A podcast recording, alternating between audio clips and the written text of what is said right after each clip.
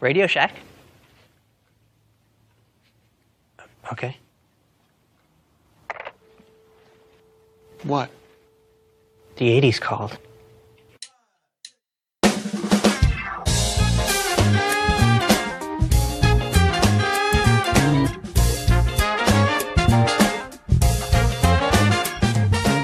Welcome to the Coco Nation, the world's first live and interactive talk show featuring the Tandy Color Computer and its hardware cousins.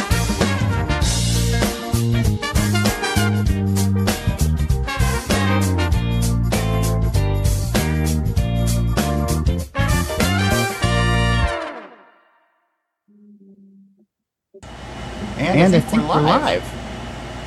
Hopefully, Hopefully somebody can hear me. Oh, we have, Okay. have.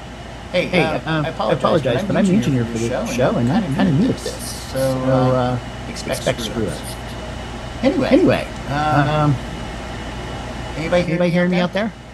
I can hear you, but there's there's uh, like a background roomy noise. Yeah, I'm not- Yeah, that's as I air weird. conditioner running in the corner. Now And I'll turn it off off here in a minute. Okay. Okay. Well, But I well. can't hear you on there. Yes. I don't, I don't hear any complaints that you can't hear me from the uh, comments, so uh, let's do uh, introductions. introductions. So, So, uh, um, let's see. In the In the upper left corner, that's my that's my personal login and my private camera that I can Wave, wave. And, and uh, That would be Mark's hand. Yes, yes, Mark's hand. Moving Moving across the top, we have Rick Ulland. Are we hearing him? No, I didn't hear Rick. Um, Oh, Oh, let me let me uh, fix my own technical problems. I have no flowers, but I have sound now. I guess. Okay, okay, hopefully we heard that. Static Static and echo. echo. Uh, we'll- Yeah, that was the same thing I heard. that, Ken. Mark Mark Siegel Siegel says I hear a lot of you. Okay, Okay, up up next is Ken Ken Waters. Hello, everybody. Welcome to the disaster. And then, then Moving along, along, it it looks looks like, like Sleepy Sleepy Malibu. Malibu.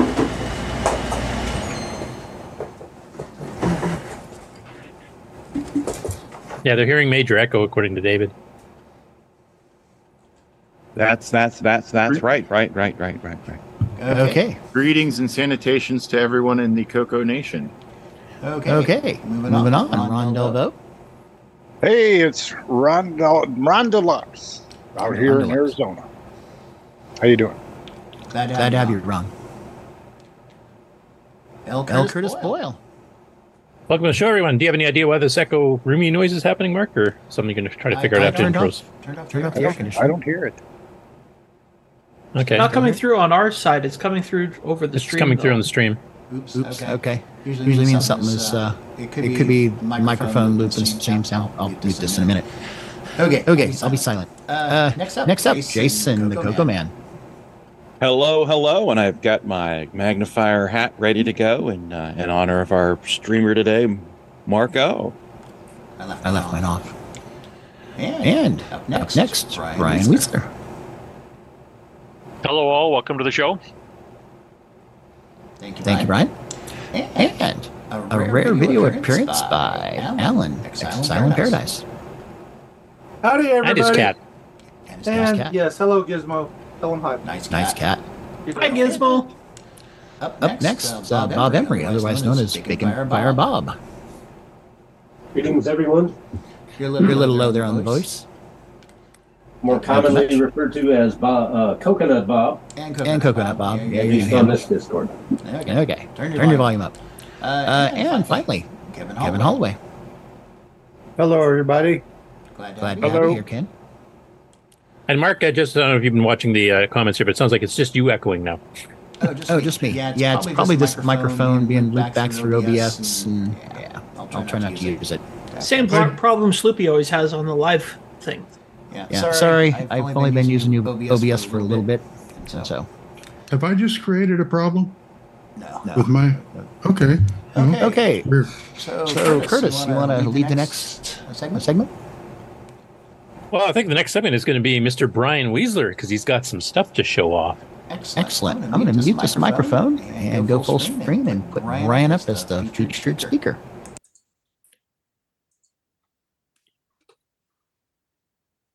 Okay. Can you guys hear me? Yeah, I'm just waiting for him to zoom you up.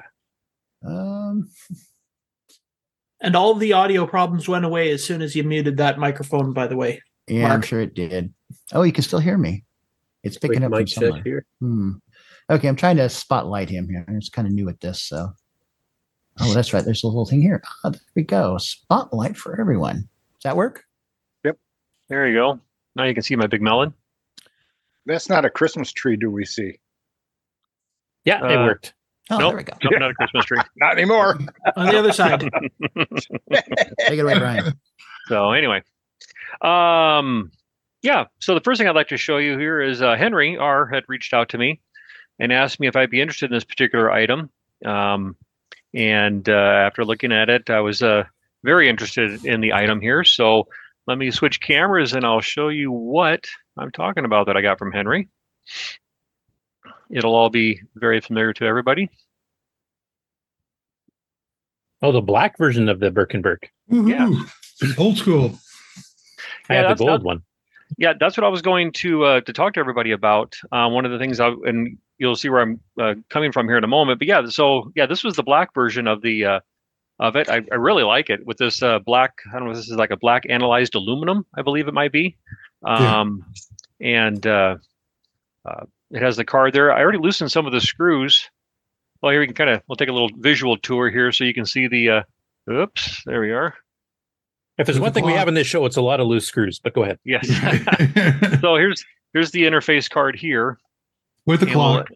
With the yep, this has the clock on it. Yep, and then of course the Western Digital drive uh, is on the inside here, just flat on the back here. So, So um, if you put your ear to that, you will not hear ticking. not here kicking. Ticking. It's not. The battery's Take dead. The battery's dead. Okay, I, I thought you heard the ocean. I already loosened a couple of the screws here, so let me uh, we can take a look on the inside here.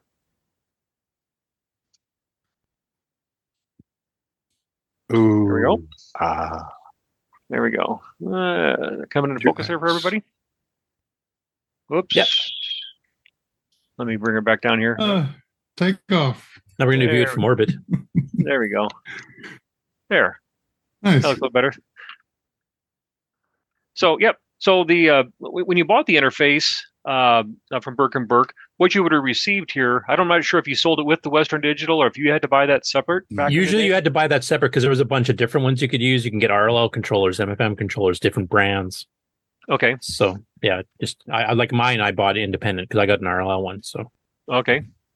There we go. Get this thing angled right here. So yeah, so the board that he that he made here was this interface board here, um, and um, this one here is the one that has the real time clock on it, uh, indicated by the uh, by the battery, and then this little circuit over here, I think, is what makes up the real time clock. The Um, Dallas clock. um, it he may be- usually yeah, sold them with yeah, smartwatches. I thought, but maybe maybe this earlier one didn't. Yeah, No, yeah, this, this is the, this was yeah, this, this is the was his- Dallas DS12 uh, 15, DS12 15. The is Dallas the- the- Semiconductor. and then the DS12 is the chip that's on top there. You know which What one if that you is, were in Rick, off the top of your head? It. Well, it's obviously it's the bus interface when with an external battery, which is why this was a great clock to have because you just kept chucking batteries in it every couple of years.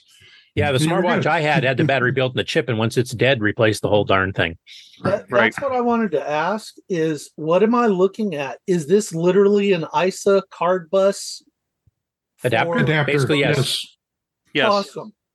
Yep. So Yeah, the Eight this is eight really bit XT adapter, I should say, not a full sixteen bit Yeah. ISA. Yeah, XT. Yeah. and from what I understand, really the only thing really was was this little TTL chip here because the rest was just a pass through on the bus and everything was driven from the driver. Is that correct? The dr- the the, the driver in OS nine is what actually did the talking to. Yeah, basically his his interface, like I think the XT bus has extra address lines because of course the PC had up to one meg addressable RAM. So it basically just remapped the IO into the IO space in the Coco, and that's mainly what it's doing. What, what's the empty header for? Here, Where? uh, that that Oh, might have been for another The drive second there. second Yep. drive. Yeah, this one's labeled here as DR. I think it's DR zero is what I see. Yeah, DR zero on the backside, and this would be DR one. Yeah, because every every IBM PC XT hard drive could handle up to two hard drives. Right. The big cable had a second connector on it, and you had two separate um, control cables. The only other question I would have is what are the missing chips for? missing chips. On the main XT board, that depends on Right the manufacturer. I don't know. Right. Yeah, that might have been the manufacturer. This this was an off the shelf item here. This is what this is what Chris built. Yeah, correct. From Burke and Burke. Yep. The empty pins might be more ROM because some of those cards back then for those drives came with additional expansion ROMs with more DOS features and things like that on it. Yeah, or to get past the 128 meg barrier, the 32 meg barrier, and older doll Could be cache chip. there at one point.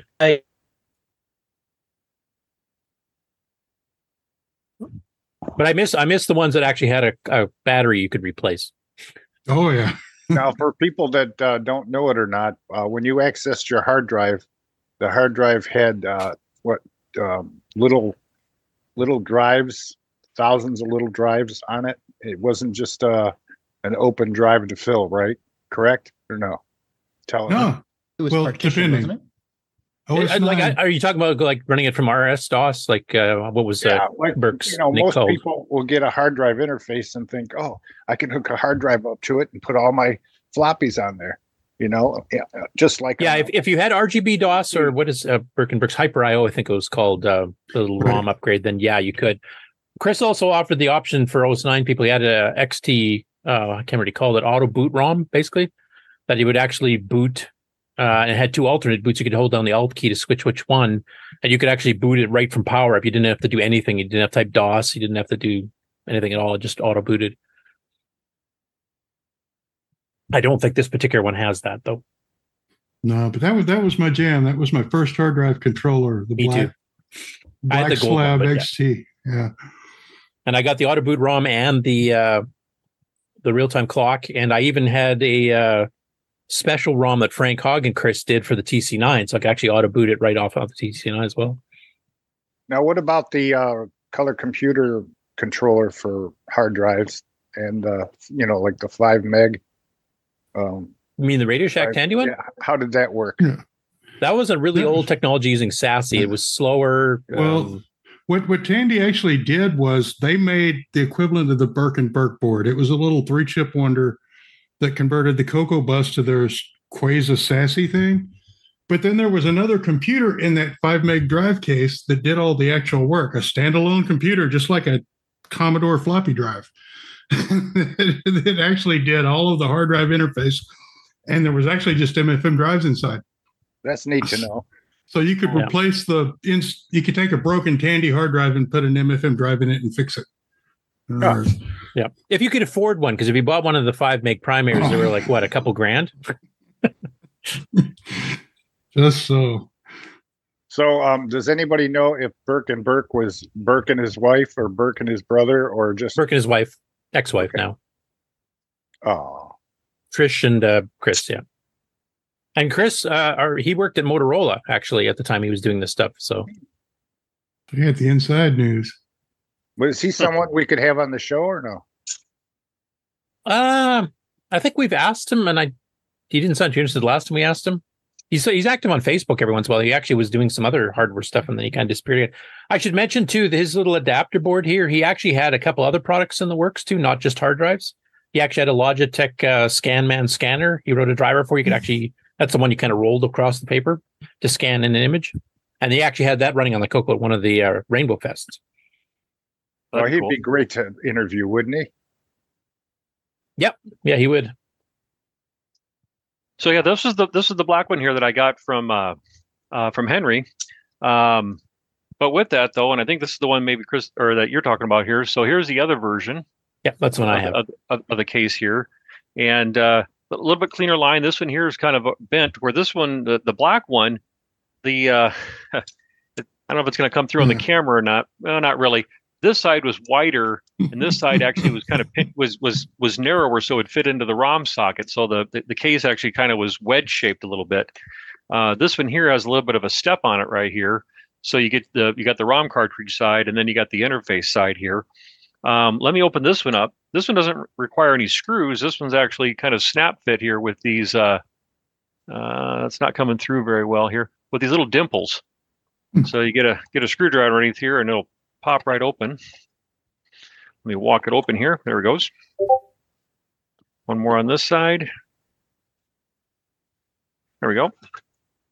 And so this one here shows the other board that was available, where it's just the uh, just the interface board, no uh, no real time clock. Just but the circuitry's still there though. The uh, if you see right here, here's where the Dallas Oh. tree's still there though. Your your bandwidth just crashed, Brian. The, uh, Yeah, he went away. He shouldn't have touched that chip. I guess he needed that real time clock to. Uh, Keep the, the stream going. Yeah. Yeah. Uh, Come on back. Okay, am I back now? Yes, you are. yeah. Yeah, a little choppy, but try it. Hello. There, there we go. Okay, that's this. No, No, you're still chopping up. intermittent. That's why I haven't been able to host. We're getting like three or four words, and then a long pause, and then another three or four words. now? Oh, am I buffering a little bit? Uh, more than a little bit. Oh, okay. Shoot. Take that Coco 2 off and put a Coco 3 on. Pause Netflix on your local. right?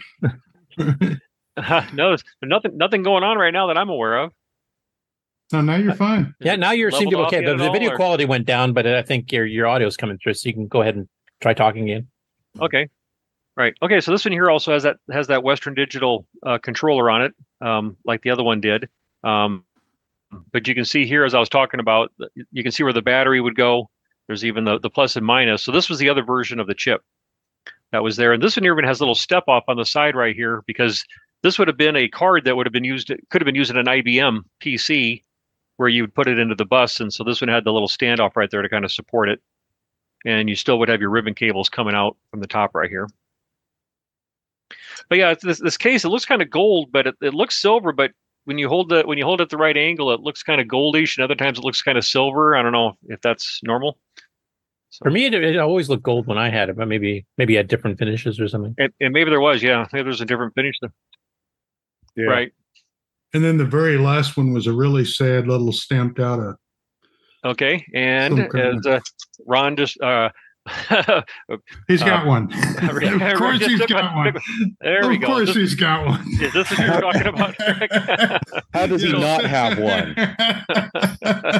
so yes, uh, as Rick was talking about, yeah, this one here was different. I'm not sure if was if this would have been later in the in the process that he used this here because yeah, that was it's kind that of was when all the all the good cases were gone, and this is what so yeah. So this here it looks like it was like I hate to say it because I mean it is nice though, but it almost looks like it was something that he had to manufacture himself. It just doesn't have that clean machine bins and things like that, but uh, it's still a nice case though.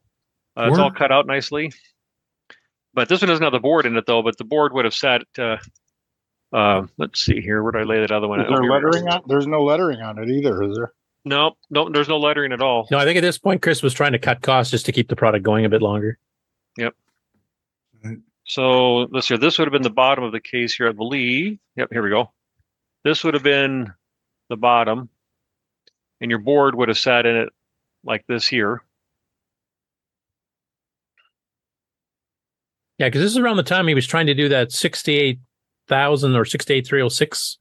What did he call it, Rick? Uh, that booster card he was doing. Well, Oh, let, yeah. let me ask you: do, do you think he got divorced between this version and the last version? it's not nice. well, you just wonder: So you can ask him. He's on Facebook, Ron. is he really okay? Come on in, tell us. So yeah, this, so yeah, as Rick was kind of showing, yeah, this was another case here, and, and like I said, maybe all the good cases were were hard to get or, or very expensive to to get, and so it's still a nice case though. Um, it certainly gave for a nice enclosure for the board and everything.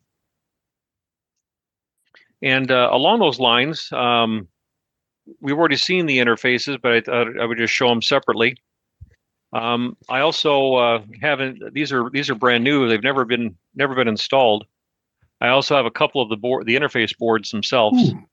So here's the um, here's the one with the real time clock, and uh, whoop, where'd Now, bag how go? would you come across these? They come with a bunch of stuff, or Uh, no, there was, this was a person probably three years ago. I think that's been, um, and uh, he had one How item could that he listed. expect him to remember with Um, all the with all those items in the in the uh, the uh, Brian Weasler warehouse? right?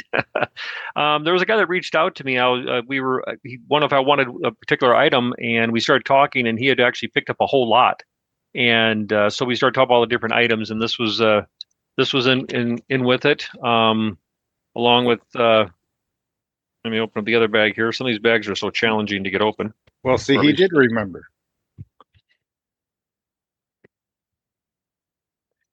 So here's the, and then here's the uh, here's the other one without the uh, without the real time clock. So this would have been both versions of the uh, of the uh, the interface. And I'm not sure if they were sold separately because uh, I got uh, the this case right here, and this all came as part of the same the same set. So I'm not sure if maybe uh, this would just ship separately like this, but uh, yeah. And even still had the battery too wrapped nicely in some. There's there's no lettering on it or anything. What's that? Turn them turn them over. There's no lettering on the circuit board. on the circuit boards themselves. Mhm. Uh, oh no, silkscreen cost more back then. Right. Let's see here. Um, there is a little bit right here in the corner, right here. It says copyright 1988, Burke and Burke, Coco XT, uh, RTC, Rev Zero. But that's not silkscreen. That's actually copper Correct. Yep. to Yeah. save buying a silkscreen layer. Right. But both boards are the same, as I talked about before. It was just whether or not the real time clock chips were added to it. Hmm. Yeah, and if I remember, Rick, correct me if I'm wrong, but the the auto boot ROMs actually went into the ROM socket on the XT controller, didn't they? Right. It was the boot ROM in the XT controller. Exactly. Yeah, you swapped the PC one out and put a useful one in there. right. Okay. Is there any, anybody else have any questions about these items? If not, I'll show the one last thing that I was going to share with everybody. Can I have it? Can I have? It? Uh, just for those who, who wanted to know, um, because I mean, if you remember back in the PC days, there was a bunch of hard drive size limits. There was a 32 meg limited in MS DOS up till a certain version. But uh, the XT interface stuff there that the Burke and Burke hookups to allows you to hook up to two, up to 128 meg drives on each. Okay. Who would ever need any more space than that? Right. you can't even sell, sell save an Excel spreadsheet now these days, can you? Well, how much of the drive do you actually use when you're using uh, either OS nine or RS DOS? Well, you you right now is I think close to half full of a 128 meg image. And once we start adding all the other programs in there, like Deskmates and You could fill it everything up else that's missing, tried. yeah, we'll probably be getting pretty close to full. Fantastic. So back to kind of my original question. So I showed a black case, the the the, uh, the silver gold case, and then then uh, this last case here. Do you guys know the timeline? That the timeline, or at least the order in which they came, was the black one the first, and then the the aluminum, or do you guys know? Yeah, you were you were in order. The Okay. black one was first, and then the nice stamped one, Mhm. as I recall, and then that last one was like Curtis Yeah. said, just to finish out the line. Okay. Was there any other cases that anybody remembers that might have been out there? Not that I remember seeing, but No. Okay. I I think some people might have made homemade ones at one point. Or in my case, my TC9, I just I didn't have a case at all. I just put the boards right into the mini tower case. Right. I've probably had ten of these things, and you have all the three cases I've ever seen. Okay. Because I'm assuming like it, like if he would have been if you would have gone to a Rainbow Fest at the time, he might have been at a table just selling this board probably. No, he No. usually sold the case with it. The I He's think got a case, a manual with a nice little strap holding it together. He was pretty. Yeah, I still have that. Let's see here what I do with it here. I have a I do have a couple manuals here. Let's see here. Is this what you guys are talking about? I do have a couple of these manuals. Um Yep. Yep. whoops, let me back up the camera a little bit here. No, those I are for couldn't- RSB. That's the Radio Shack Basic, uh, which actually we have it in EOU. Um, Now that, the- right. that, that goes pretty pretty far back in time. You know, the time of the Crusades, right? I thought it was cool. His manuals always fit in a tandy binder, so if you could steal some tandy binders, you could just Yep. shove them all. You couldn't put in your OS 9 level two binder because that was already way too full with pages as it was. Uh, you had to steal an extra basic 09 binder or something. to- Yeah, or or, a maybe the multi-view multi-view binder binder or something. for Yeah. basic. Yeah. Right. I always saw, uh, saw the Burke and Burke on the um, ad. Never saw it 3D till today. Yeah. Well, I remember when Burke and Burke when they really took off with sales because their solution was so much cheaper. Everybody else was selling SCSI and or the you know Tandy was selling the SASI drives, and they were you know hundreds of dollars more than you could get a Burke and Burke with an XT control because XT was like bulk manufactured for PCs. And I remember his ads actually said 1988 is the year of the hard drive for the Coco because uh, that's when sales took off, and he was selling hundreds and hundreds and hundreds of them. So, do you think he's English, Scottish, or He's on Facebook, Ron. You can ask him. yeah? Why don't you try to go Um, have lunch with him, Ron? Well, you can ask. There you go. Actually, he's Is not he- too far from Mark Overhoser. Oh, I think he still lives out on the West Coast. Is he related to Steve? Steve Burke. Yeah. Um, the, the last item I wanted to show here, um, kind of Coco related, but it certainly will work. Um, I picked this up. It was just a uh, a Tandy uh, two button mouse um, with the uh, with, with it being serial. So Okay. I'd like to I'd like to get that going there. This should easily be uh, you should be able to get this easily going in uh, uh, with OS nine, correct? With a Yeah, uh, there's a driver for the RS232 pack you can plug it into, and then it'll uh, it'll read any serial mouse, two button mouse. Okay. So it was just again, I had an opportunity to pick one of them up, so I thought, oh, nice and clean. Didn't have the box though, but still, it's uh, it was nice and clean. Let's see the bottom. Says Tandy. Yep, says Tandy. Actually, had a rubber si- a rubberized ball in it versus the like the steel ball, like with the. uh Show us how you clean it. No, I'm not going to show you how to clean. no. Why not? Ah, Uh, how about okay, that serial number? Right? listen, Oh no! Now I gotta now I gotta do the challenge of getting that Figure out orientated uh, correctly. the, the peg in the round hole. There you Yeah. go. I will mention that the uh, the early laser based mice that Microsoft sold with the serial port actually work on the Coco 2, so you don't have to use a ball one either. I did forget to grab it though, but I I also picked up a a mouse um, that's similar to this. It was one that Radio Shack uh, sold. Um, it it has it has a base on it. It's a wireless mouse, but actually uses infrared. So it had an infrared base um, that you that the mouse would would uh, send the data back and forth. But the from the base, it's still a serial connection. So I'm assuming that if this would work, that that same serial connection from that infrared think, mouse probably if I remember correctly, some people did use that back in back in the day, like in the later Rainbow Fests, if I remember correctly. Yeah, I was going to grab that and I, I forgot to, but uh, it's a, you know, as far as the Coco is concerned, it's still serial information. And, you know, and I would assume that Yeah. it would work the same way. So I thought that was I, I will cool. mention EOU does not have a default for doing serial mice like as a pre-install swap boot thing, so you'll have to make your own custom boot file, but it definitely does work. Okay. But the drivers are in there. You just, like you said, you just have to, Yeah, you have to find and replace the uh what is it, Joy JoyDriv, I think, with the Okay. uh 6551 version. okay. Oh, you also have to specify whether it's a Microsoft mouse or a mouse system slash Logitech mice, because those were three button mice. The protocol is different. So the Okay. two drivers do not work with the, the other mice. Okay. Um, something to play with, something to learn. So, well, that's all I have for you, gentlemen. Unless anybody has any qu- questions related. How many more uh, store warehouses do we have to go through to finish your entire lot? I'm not even, I I haven't even finished the first one yet. No. I would believe that. so, well, thank you for letting me share. Cool. That's that's good. I actually I I forgotten all about that latest the last version of the case there. Now that you showed it, I kind of remember it, but uh I faintly remember the black ones, and then the gold ones is the ones I saw everybody had. But that later one I'd kind of forgotten about.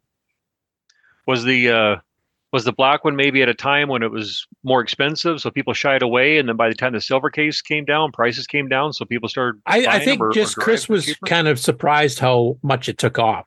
Because I mean, when you talk to like a Ken-Ton Right. and others doing SCSI and stuff, they would sell maybe 20, 30 things at a fest. And Chris, like the first year he had the XT one, I think he sold over 100. He ran out. He had to start shipping back when he got back to his office after the show type thing. And then he was just selling out every time. So then so the, think- the the money justified uh making the better case Yeah, I, I- I mean, I'd have to ask him, but I think he ended up selling thousands of them, probably more than his Coco STCs. Very nice. Cool. Thank you. Cool. Thank you, Brian. Um, so I guess next up, uh, we're going to go on for the game on challenge results. Okay. Hosted by Mr. Ken, and then Slippy will talk about the live stuff if he's still around. Okay. Okay. You need more coffee, Ken. Right here. Sure. Absolutely.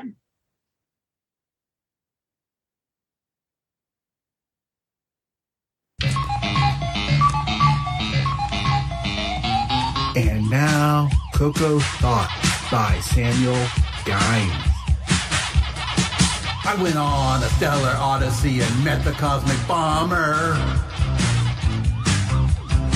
I don't understand Neutroid, but I'm fighting Gladiator.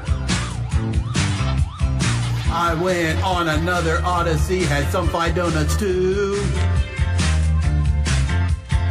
I escaped the Dakor zone, get confused by Neutroid 2.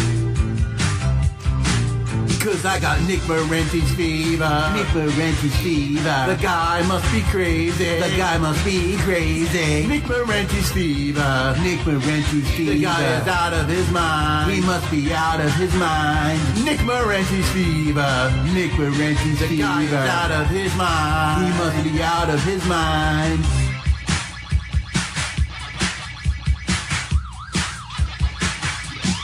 I put all the donuts down. Angelo is angry.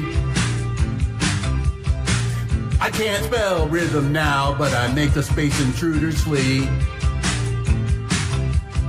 So I'm digitizing the world and ambush the other side. And there's this game that can't be identified. Cause I got Nick Marentes' fever. Nick Marentes' fever. The guy must be crazy. The guy must be crazy. Nick Marentes' fever. Nick Marentes' fever. The guy is out of his mind. He must be out of his mind. Nick Marentes' fever. Nick Marentes' the fever. Guy is out of his mind. He must be out of his mind. I'm gonna crash through that gate, pop our pilot flight, throw a waterfall, put that gunstar in my sight. Is this still working?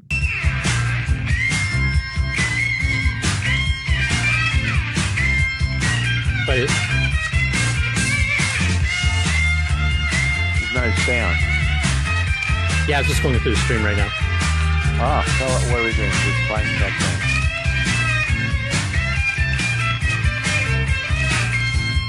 Now semi-graphic rally got several tricky pipes to plumb.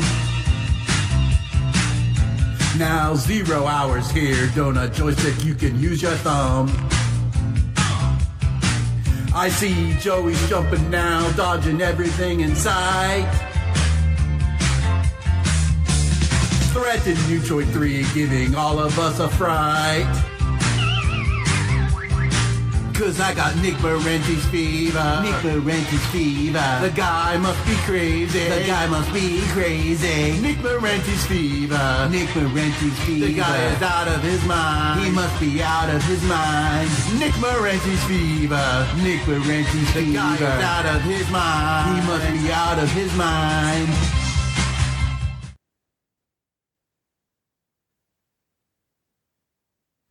I'll say. Samuel Gimes is definitely making up for uh, not doing uh, videos. Yeah, in that's got to be the longest song he's ever done.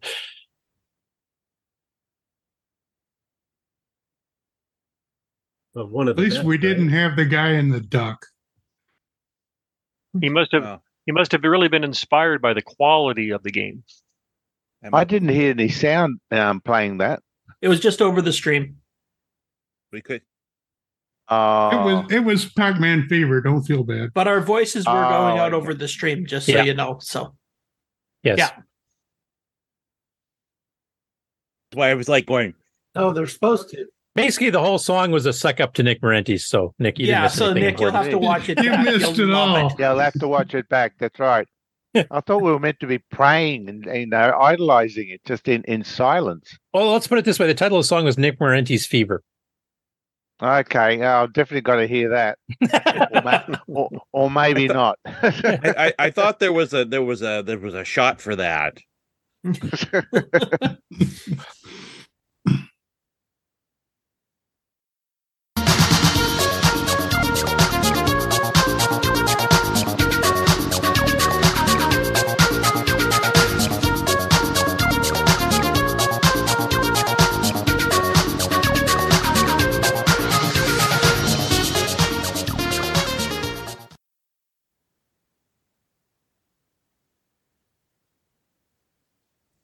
Get that list in front of the screen again, Mark. Seems like a good time to thank all our patrons. There it was.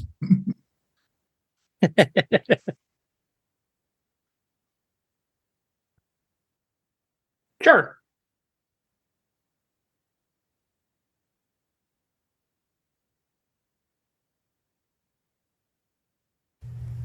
Welcome everybody to the Coco Nation Game On Challenge of the Week results video. This week we played the Pac-Man Tribute game. We had a total of 15 players. Exile in Paradise had 5370. Ed Rhodes 6100. Mark B 6240. Canadian Retro Things 7010. Mr. Dave 6309 7330. Sloopy Malibu 12560. 8 Bits in the Basement 16010. Jim Rye 16180. Coconut Bob 18780. Shenley 21320.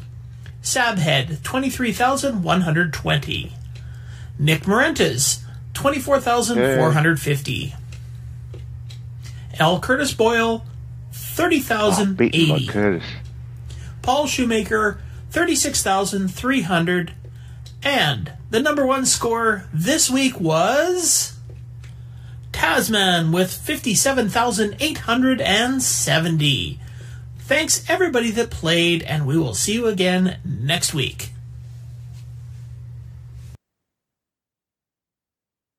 All right, so there we have the results, which included a score by Nick Marentes. I'm not sure if it was photoshopped or not. He says it wasn't. that's a real one. That's a real I one. I don't know whether to believe him or not. I, I just like the fact that Nick, because he forgot that we are streaming our live voice over top of that, was mentioning that he got beaten by me. So that was great. Yeah, no, I, I, I that.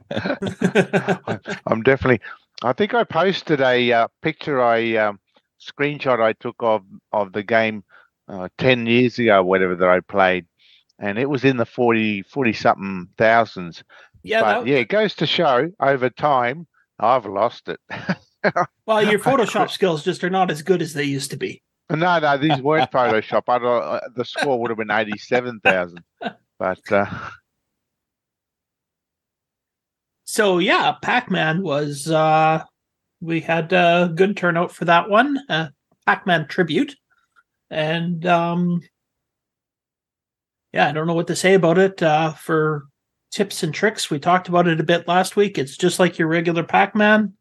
Try Except to get any patterns you may know, don't. Yeah, any patterns you don't may know, don't try to use them, but uh do try and kill as many of the uh ghosts as you can when you eat the the uh, power-up pellet. That's the way to get points. Yep. If you can get all four ghosts all at one, um, in one session, you get up to three thousand points. And actually, when you start getting up in level a little bit, going for the fruit is also a good way to build your score quickly. And fruit. Yep. The problem is that uh, as you go in the higher levels, you don't have as much time. The the ghosts revert back to chasing you much quicker. So the time to do that is in the early rounds, where you get the most time to do that. But yeah, I think the game itself uh, is generally, as we saw, harder than the original. Yep, that was a general consensus from So a lot of people that that's- play a that's lot of regular. A typical Nick Marentes' game. Yeah. Yes. Pac-Man extra difficult tribute. That's right. Yeah. Ex- extra sweat. Nick, Nick took, took some of his programming cues from the European school of thought, which is to make everything pixel perfect and you know almost impossible. At least No, it wasn't it's- something it's with more- Cuthbert. It's more challenging to make you want to play it more. Does that actually work? Most people just say this this is enough of this crap. I'm going on the next one. Actually, this one I didn't. I, I don't find it super hard. It's it's different. I never did memorize patterns for the arcade Pac-Man, so No, I just me I kind of just I just kind of figured out one on on Nick's that works for like you know getting rid of half the dots without ever getting hit. And it, it you I Yeah. generally do pretty Yeah. good. Oh, by Well, the end of it, I could uh, stay alive for at least uh, the first 15 seconds without dying. Yeah, this game uh, requires you definitely to have the uh, skills of being able to work out how to uh, outrun and outsmart the ghost um, more rather than rely on a pattern. Uh, there's my problem trying to outsmart something. Yeah, yeah, trying to trying to actually outsmart them by outrunning them or or uh, being able you, you you tend to look at the the entire maze and try to work out where the ghosts are going and therefore working working out a way to escape them rather than trying to memorize a pattern that you know they're going to follow. And that was something I well, I never really liked that idea in in the original Pac-Man anyway. So I thought that was a bit of a cop out having patterns. So hence I never put patterns in. Yeah. The only thing I heard several complaints of compared to the arcade original, besides general difficulty and the fact that patterns no longer worked, was when you're going around the corners. Apparently, the corners- yours is much less forgiving uh, getting caught by Yeah. ghosts than the original. Yeah, yeah, no, that that that I did, uh, I did, uh, I, I will agree to that. but again, it just means you've got to be smarter at, to outrun them. Now, a a question for everybody here on the panel that played it. I was just wondering, did anybody play it using keyboard controls or did everybody use joystick? I use joystick. Yeah, played it on Joystick. keyboard. Worked really well. Okay. And I'm assuming you used your brand new pistol grip joystick. Actually, for this one, I uh, used my converter and my Atari joystick. Oh, okay. I thought you would have tried the. I did try it with the pistol grip, but I found actually the uh, digital Atari joystick was better. because that uh, pistol grip is still an analog, isn't it? It's got a fair Yeah. bit of a fair bit of throw on the joystick still, It does.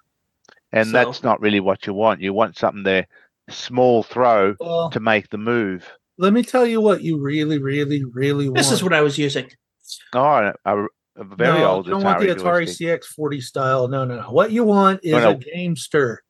So I played um, both the Pac-Man ROM and the you know the transcode kind of guy, and um, the Tribute Pac-Man using uh, Neil's Gamester joystick.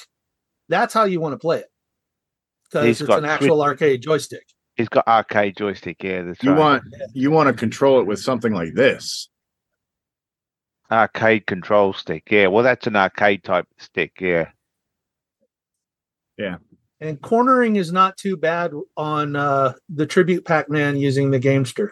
The only problem with your arcade kit there, Sloopy, is it's uh, wrong-handed for me. Uh, it's a kit. You make it however you want it. And Oh, so it's the- not all pre pre cut out. The Nope. Gamester can be ordered for lefties too. That's Yeah. what I Oh, had to okay. do. Yeah. Oh, that's the kit that just has the switches and buttons and stuff, and you make your front panel. Is that what you Yes. Yeah, it has Cool. the switches, the buttons, and the adapter to connect it to a PC.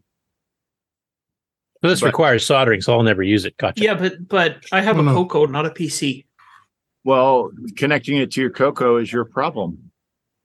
A Gamester does not have this problem. As helpful as always. And every time I say Gamester, I'm hoping Neil cheers and that the check will be bigger. Eight go. bits in the basement in the chat. They're saying he couldn't get the joystick working in VCC. I was wondering what kind of joystick was he trying to get working. Yeah, Hmm. I don't know. I didn't try VCC. Did anyone notice any um, latency in the joystick response with Uh, an, eh, with the emulator. I didn't. No. With MAME on the keyboard, sometimes there is a little bit, and that's not specific to the game.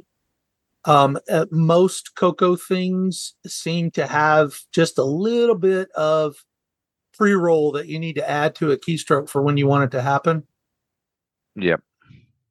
And, Yeah, and I did notice that with the Pac Man tribute, uh, but because I always expect it when I'm trying to do the pixely perfecty kinds of things, you know, you just kind of you know anticipate a little bit more. You got to lead the the ghost a little bit more, or lead the corner a little bit more.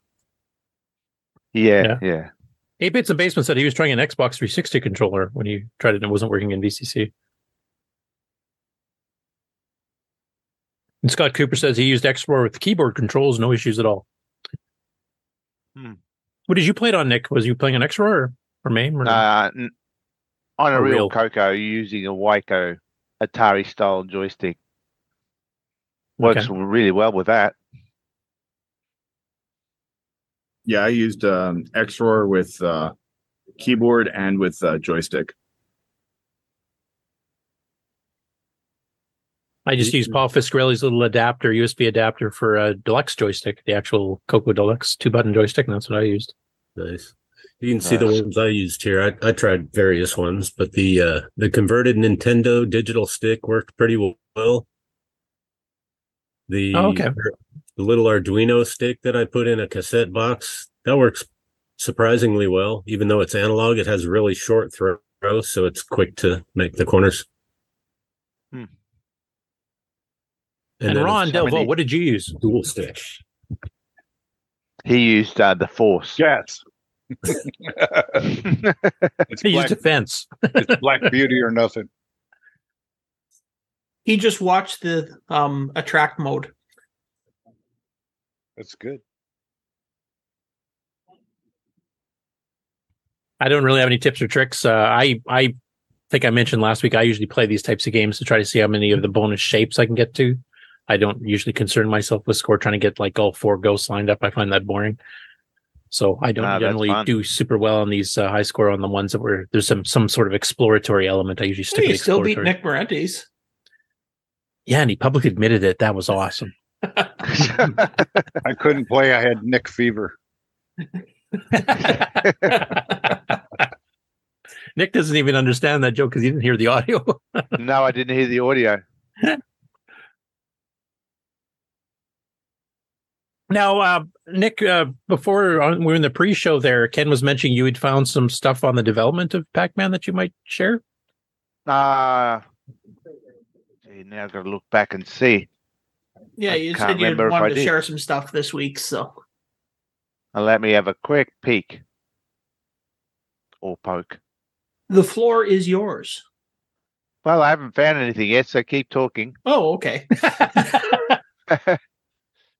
well, I don't know. Shall we, shall we um, touch on the other game that we played this week? then? Sure. Which was uh, what was that? Wizard's Den. Yeah. So this is more Yeah. of an action slash um arcade style game. or dungeon Yeah. crawler or something. It's Yeah. it's kind of a mixture of everything. and it's kind of a hidden gem because that was pretty late in the Atomics lineup. I think 86, 87 or something like that. Yeah.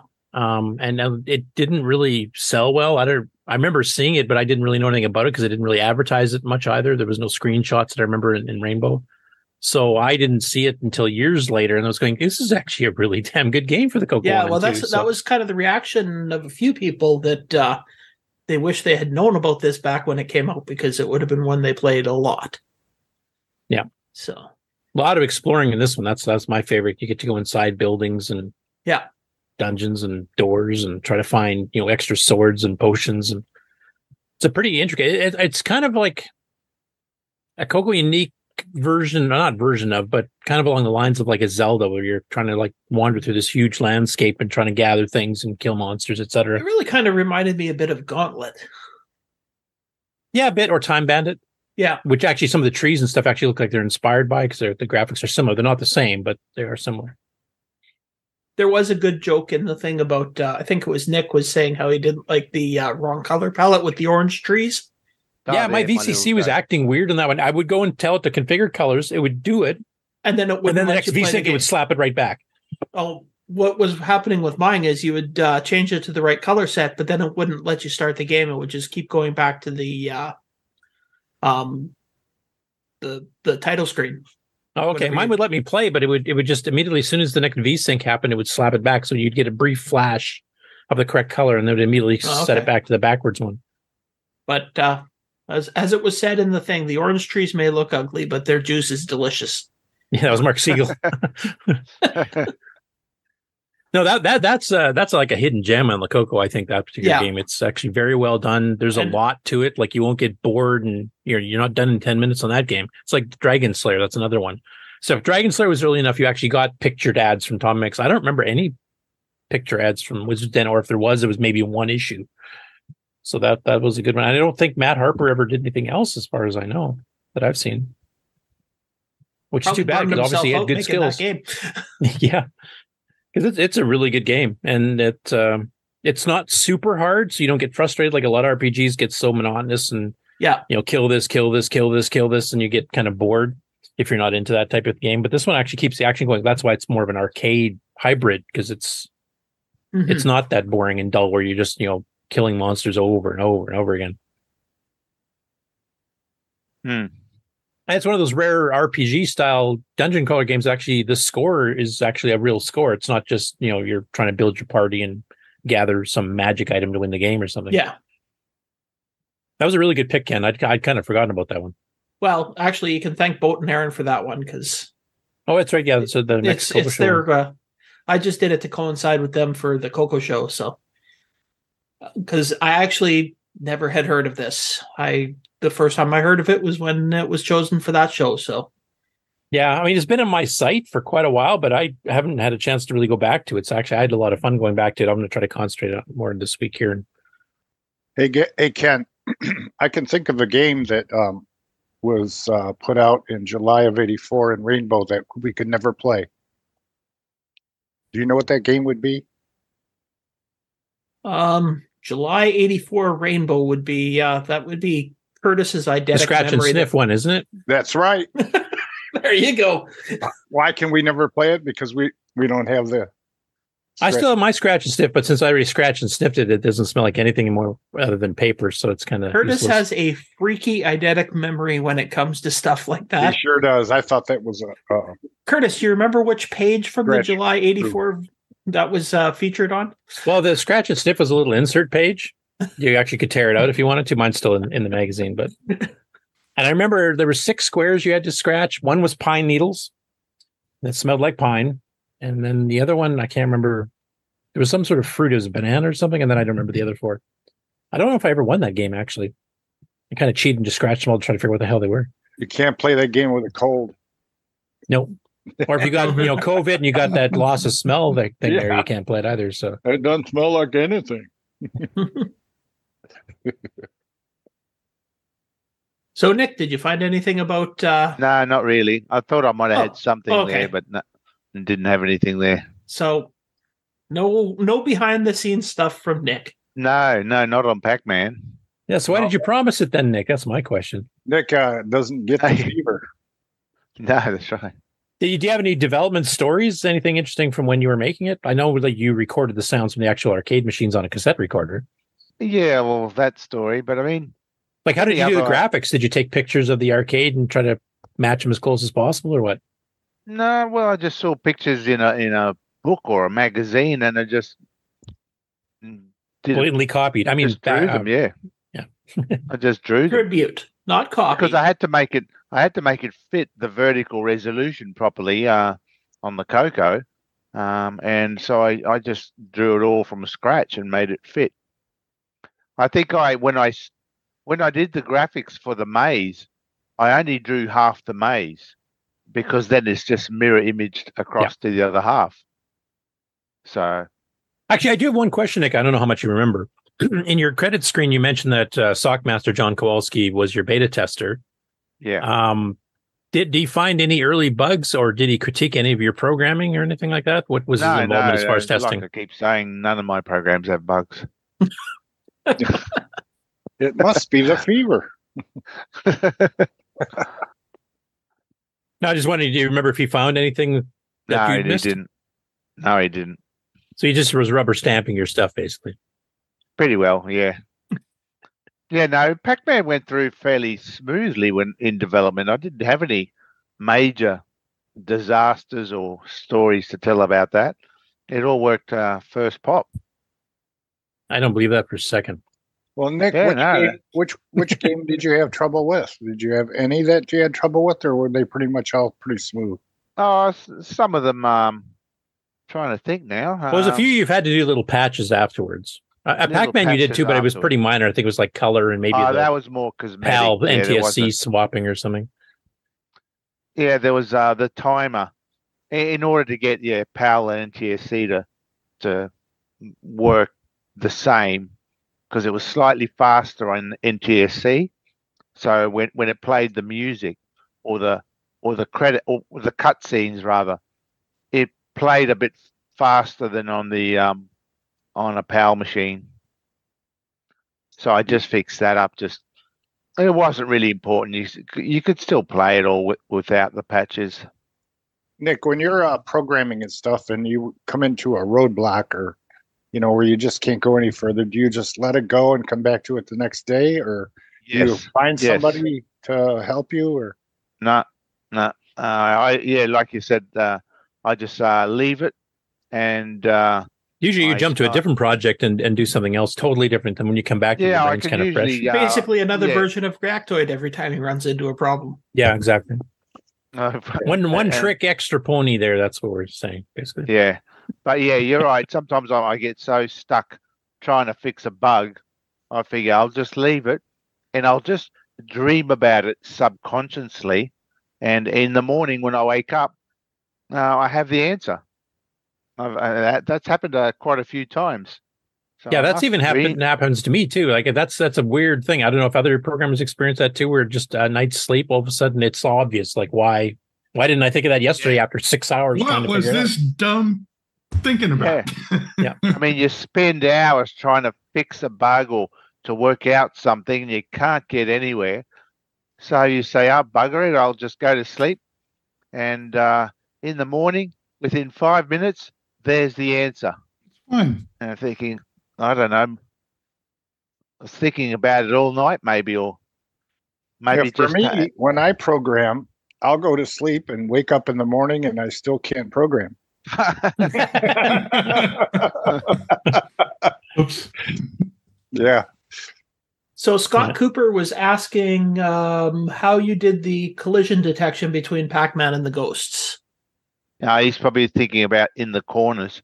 Um, I'd have to look. I can't remember exactly. It, it would have been just checking, um, um, probably the center of the of the ghost to see if the center of a ghost equals the center of the Pac-Man, which is why around the corners where they can they collide more or something.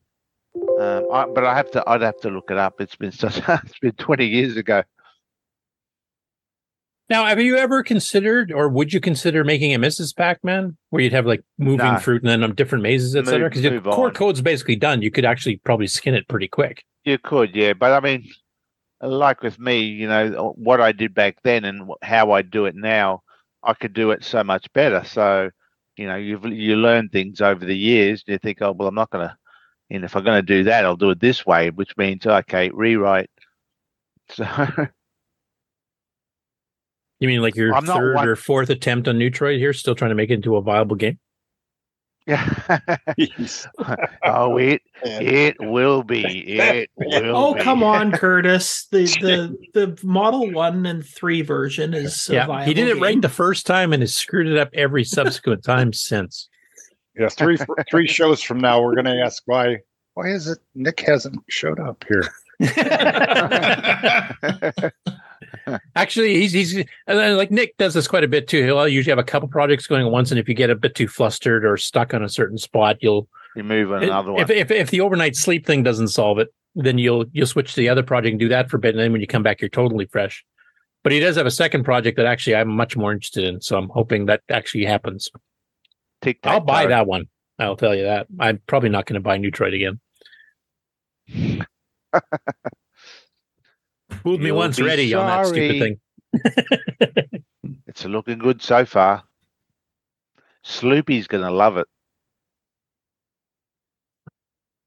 Actually, Sloopy could be my main game tester. Oh, Curtis doesn't want to. He'll be your only advertiser for it, Well- per- pretty sure. So Won't that really probably. deplete the um the uh, amount of people that are going to get it if you give it to Sloopy off the start? there goes your one sale. Yeah, aren't I the entire target sales audi- audi- uh, audience? You'll you'll have to autograph it for him, Nick. Uh, send the beta copy and charge him hundred bucks for being a beta tester or something. no, no, uh, Neutroid's more of a personal project. It was, it was pretty well one of the first games I ever did on. Al- Even on the uh, Model One Three. So those are fir- one of your first, or for your your very first ML Almost. one, wasn't it? Uh, on the Coco it was. Uh, on the on the uh, TRS-80, I think it might have been the second one. I did, have Yeah, because some of the other your early Steady ones, and actually we were we'll be working with Chronological Gaming because we'll be hitting some of them in 1982. Uh, I think most of those were like hybrids, like Stellar Odyssey was part basic, part ML. if the, the first one was. There was also another one I called Cosmic Bomber, which I've lost. Uh, that's another story. But anyway, I lost that. But but Neutroid was um, yeah, but probably the second TRS-80 Model One game I did, and then uh, Nu- uh, Neutroid Two on the Coco was the first one. So yeah, it was just something I I've been you know doing or making for a long time, and it's just almost Nick- sentimental value. Nick, one more pro- one more programming question. Well, Have I, you uh, ever been a beta tester for anyone else? Uh no, because I whine a lot. Um, yeah, I, I discovered that he actually has been. He's been a beta tester for uh, G Shell MultiVue on NitrOS-9, and I Ah, can yeah. definitely you know acknowledge the whining. yeah, yeah. Hey, I went. Well, that- a- that- I went and got a Model One just so I could play the original Neutroid. Yeah, he did. well, the thing is, you you you need to have a whiner because uh, they're the ones that uh, well, it's better to pick up the whining and the problems early because better than having everyone whining later on. No, actually, I, I'll have to say, I mean, in all seriousness, uh, that if views views wouldn't have existed except for Nick's whining, and it go, actually see? proved to be quite useful. So I have to acknowledge that. There you go. whining helps. So um, beta testers never have the final game, right? Uh no. Sometimes they do. I Their normally, hard drive is nor- full of normally broken uh, programs. I, I don't send out test versions every now and then yeah, while I'm developing. I usually do finish the game as much as I can and then give uh, a beta, beta tester a test. Um, Basically, he sends it to Buck Owens because Buck is going to find something to break a game. That's it. Well, I, I have done so for the last uh, two games. Yeah, he, he's good at um, at breaking things. He, he knows how to find things. That Yeah, most Plus, he's a he's a wouldn't. phenomenal game player. So if you want to like get all the levels of a game tested, he's probably the fastest apart person from to that, make it. but he also he goes and does all these other things. He says, uh, you know, uh, what if I try going there, and what if I try doing this? You know, most people wouldn't even bother doing that, and in most cases, it's a useless thing to do. But you can do it, and he will do it, and Yeah. then he'll come back and say, "Oh, look, I just discovered if I do this, I can get extra points, or I can, uh, you know, th- or the game bug freezes there or something. Yeah, That's Yeah. right. That's right. he's a really So- good beta tester. He's very He's thorough. a good beta tester. That's right. Yeah, Well, he was really good. But So, he doesn't actually know how to program, does he? He does somewhat because Uh, he I actually think he goes. so he's gone through yeah. disem- Well- disassembling listings and stuff Maybe of even had you know game challenge stuff here to figure out what's this bug in this game. How would I fix it? Well, maybe So- he's Yeah, uh, no. fixing your code and sending it back to you. no, no. his he's- extra uh, well, features. I, I- I wish he would. No, no. No, then you have to share royalties. Oh, but um, yeah, I think I think having a uh, well, not just a whiny um, game tester because they can be a pain. You know, we've got Curtis for that. Yeah, tell me Um, about that, Nick. I test a lot for Simon, and he used to send me lots of stuff. And um, I don't know if he does it anymore because of uh, maybe I stopped whining. I don't know. You need the whining, but you also need uh, someone who really can play it over and over and try every angle and and uh, yeah, Buck Owens uh, does the job. Yep, and not just on Coco games. He does it on other platforms. He does it on lots of things. He, he's a he's a machine. He's AI, you mean? I reckon he's AI. Yeah. yeah. Well, if you've seen some of his scores when he actually concentrates on the game, it's like he triples everybody else. Yeah, yeah, pretty well. So yeah, that, that's He's- handy. And he's only 14. That would have been the way it happened in the old days. I'm pretty sure. Yeah. Yeah, yeah. But uh, yeah, Pac-Man, Pac-Man. Um, I, I only had Sockmaster, and there was no problems with that. That was fairly uh, smooth running that game actually. Yeah, it was a good game. I, I but definitely bought that one because I tried it at uh, Coco Fest, and uh, I can't remember. Sucker. Cop, I got 62 of your serial numbers or something. So Did we ever have uh, Mr. Kowalski on? Yep. I Yeah, full yeah. interview with him. And he's been on a couple other times talking about other projects too. Anyway, I think we've probably beaten that one to death. Um, Pretty well. So, Ken, if All you want to announce the next game, No, I don't. Okay. I would uh, like. So, David Craig will be joining us. Sure, no, go ahead. I think I think Sloopy should talk talk about the uh, live show that we did this week. Well, I show some footage. Oh. I should. You should. Now we should mention for anybody who's watching that live stream, there was some problems with the internet, I think, because the stream actually dropped off after an hour Yes. or something. Yeah, we Ooh, had weird some colors. technical difficulties. Um, yeah, we had up to what five, six people playing, and uh, fun was had by most. And uh, by most, Except for those of us that played Pac Man. yeah, No, no, Pac-Man was fine. It was such a relief after playing Neutroid. You'll be sorry. I I could make I could make a response, but it's Yeah, this is the family Somebody's show. going to say asparagus on uh, Neutroid. Um, I wish that would work because he's still making a new version of it. So, well, Yeah, go ahead, Sloopy. so it was su- such a great game, and Nick is such a great, great, great, great, great, great game writer that we're going to be uh, doing a special all Neutroid uh, month. What, what's the date so I know when my day off is? No, it's a whole month. It's a whole month. Oh, right on holiday. Wait, See you did you guys in a day off? July. No, we're gonna do uh July all of July. All Neutroid, all all July. Can we do it in You never August? I'm know. going to be away. Nope. By July, I might have the new Neutroid done. Right, because we're going to play the old one up until the new one's released as a uh, way to get uh, excitement and uh, and attention for it. Motivation to get or Yes. or lose Motivation. sales. it depends on who you talk to. That's that's when all the refund ch- uh, requests start coming to Nick. That's what I'll say. and and and as a side note, if I end up disappeared, uh, see this list of people around me. Those are the first ones to uh, to interview about my whereabouts. Because it's a group that will all deny it, so nothing will happen. Yeah. We're everybody else's uh, alibi. Well, actually, yeah, a refund to all uh, purchases of Neutroid would Neutroid two wouldn't be uh wouldn't be so bad because I actually never sold any.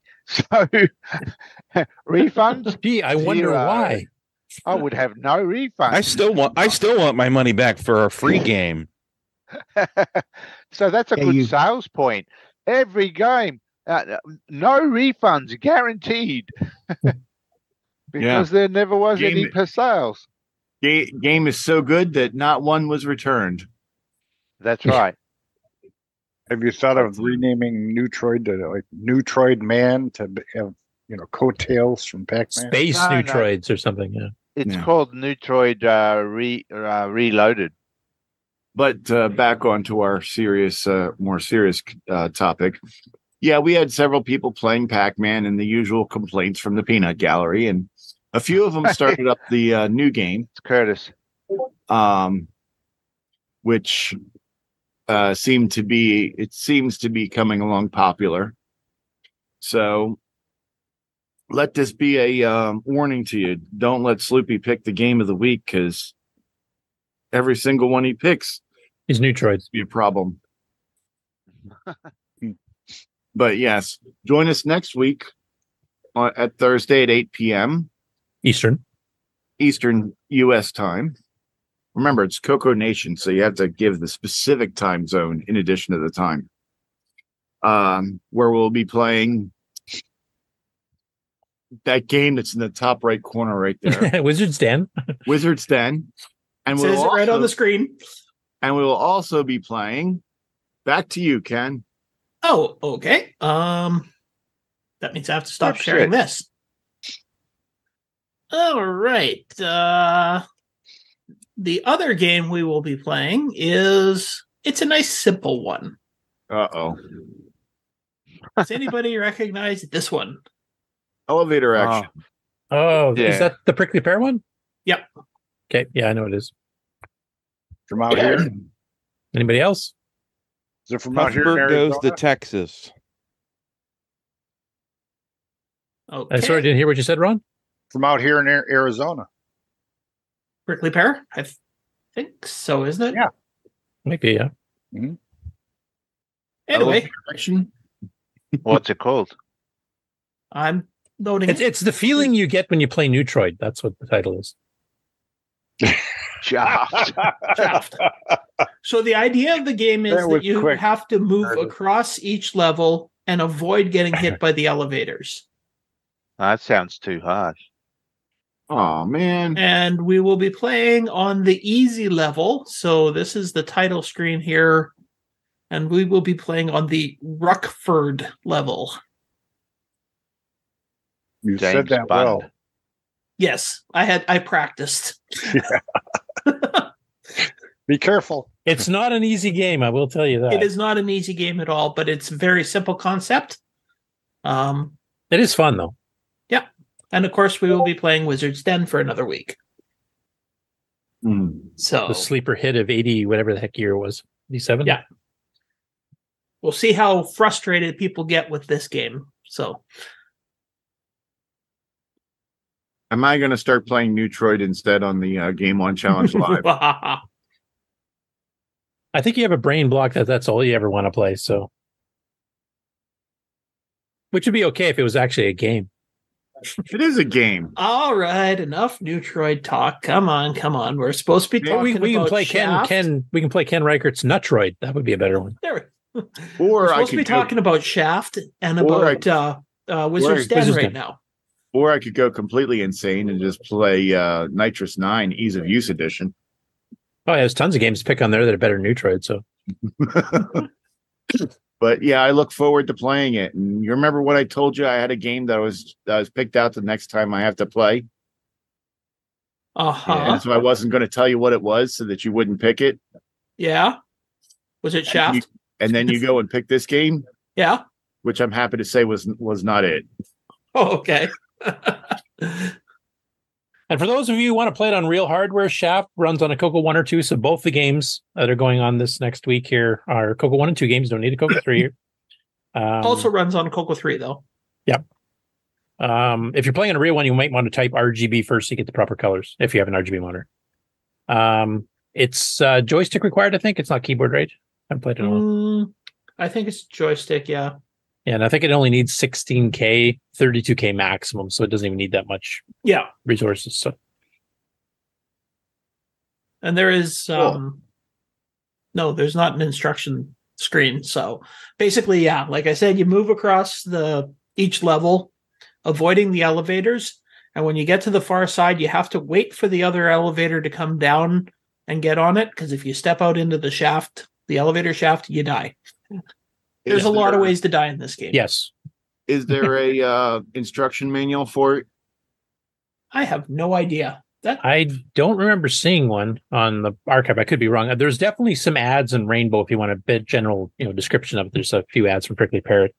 Uh, Well, I was saying, the game. I was saying for the for our uh, The our weekly uh reading. I'm Reading. just I'm looking it up right now to see if we have. Yeah, because he's a week behind, so he's gonna have to do both Wizard's Den and Shaft at the same time. Yeah, the Wizard's Den manual is definitely on the archive. I did look it up because there was a couple of things I had to look up. There like is some of the no shaft there. um with Manual? manual? that I can see. Oh, so if anybody finds one somewhere, then uh, they can post it. Yeah, you're probably your closest bet if you want something similar would either be one of the ads from Prickly Pear, and I'm pretty sure it got reviewed in Rainbow at some point, so that might also be worth a dramatic reading if we can't find the actual manual. By the way, I get an update from David Kroeker. Just uh, he's going to be our guest a little bit later. He says he's almost here. He had to download a new version of Zoom. Hmm. Absolutely, Yes, because I am done. Game on. Yay.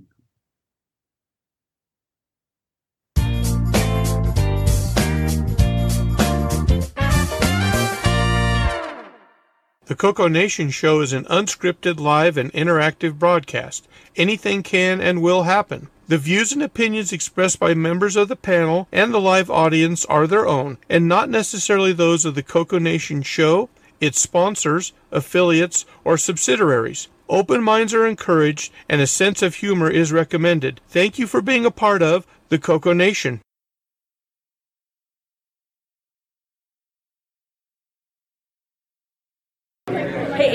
Taylor. We're watching the Coco Nation show. Yeah, we are. Woo! You should too.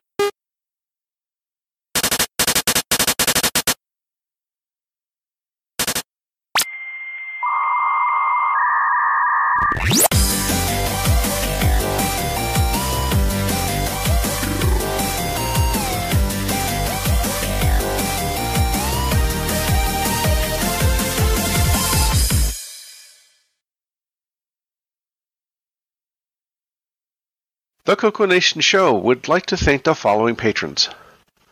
Alex Gayer, Brendan Donahue, Brian Walsh, Brian Weasler, Karen Anscombe, Daddy Burrito, Diego BF109, Dinty's Hideaway, Don Barber, Eric Canales, Glenn Hewlett, Grant Leedy, John Boat of Car Schaller, Henry Strickland, Justin Larson, Ken Reichard, Mike Rayburn, Patrick Ulland, Paul Fiscarelli, Paul Shoemaker, R. Allen Murphy, Retro Tech Time, Rob Inman, Rocky Hill, Steve Batson, Terry Steege, Tom C., Tom Gunderson, Tom S., Tony C., and William Athing. Thank you so much, patrons.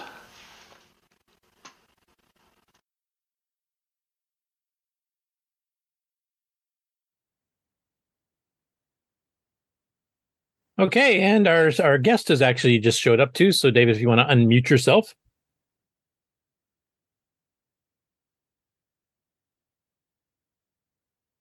All right, are you hearing me now? Yep. Excellent. So, David, this was actually your very first Coco Fest you've been to this this past one, wasn't it? It was, yeah, yeah. I've been I've been always wanting to go uh, ever since uh, you know high school days, back when it was Rainbow Fest. Uh, but this was the first time I actually made it out, and it was a lot of fun. I'm really glad I was able to make it. Yeah, I didn't get a chance to talk to you too much at your booth, but I know you had your uh, null uh, modem cables there, and you're actually running P51, two head-to-head Cocos linked up, which is pretty right, yeah. popular. I've, I've still got a few uh, left here. If anybody wants one, let me know. yeah, I, I should mention there's some other games that actually work that way too. There was like most of them are like board style games like chess and checkers and Othello and stuff like that. But uh, there was um, a space trading one that AlphaSoft put out for OS9. It was part of their OS9 level two BBS system. Actually, you could have up to ten players and they could log in separate times and do all their moves type thing. But that one actually allowed some live stuff as well. So that might be another one to try with an all modem cable. Yeah, I didn't know there was more that that used it. That would be cool. My son and I just tried uh, using VIP Terminal just to to chat back and forth a little bit. Yeah, give him a taste of uh, you know what we used to do back in the day over the phone line and stuff. So we had a bit of fun with that.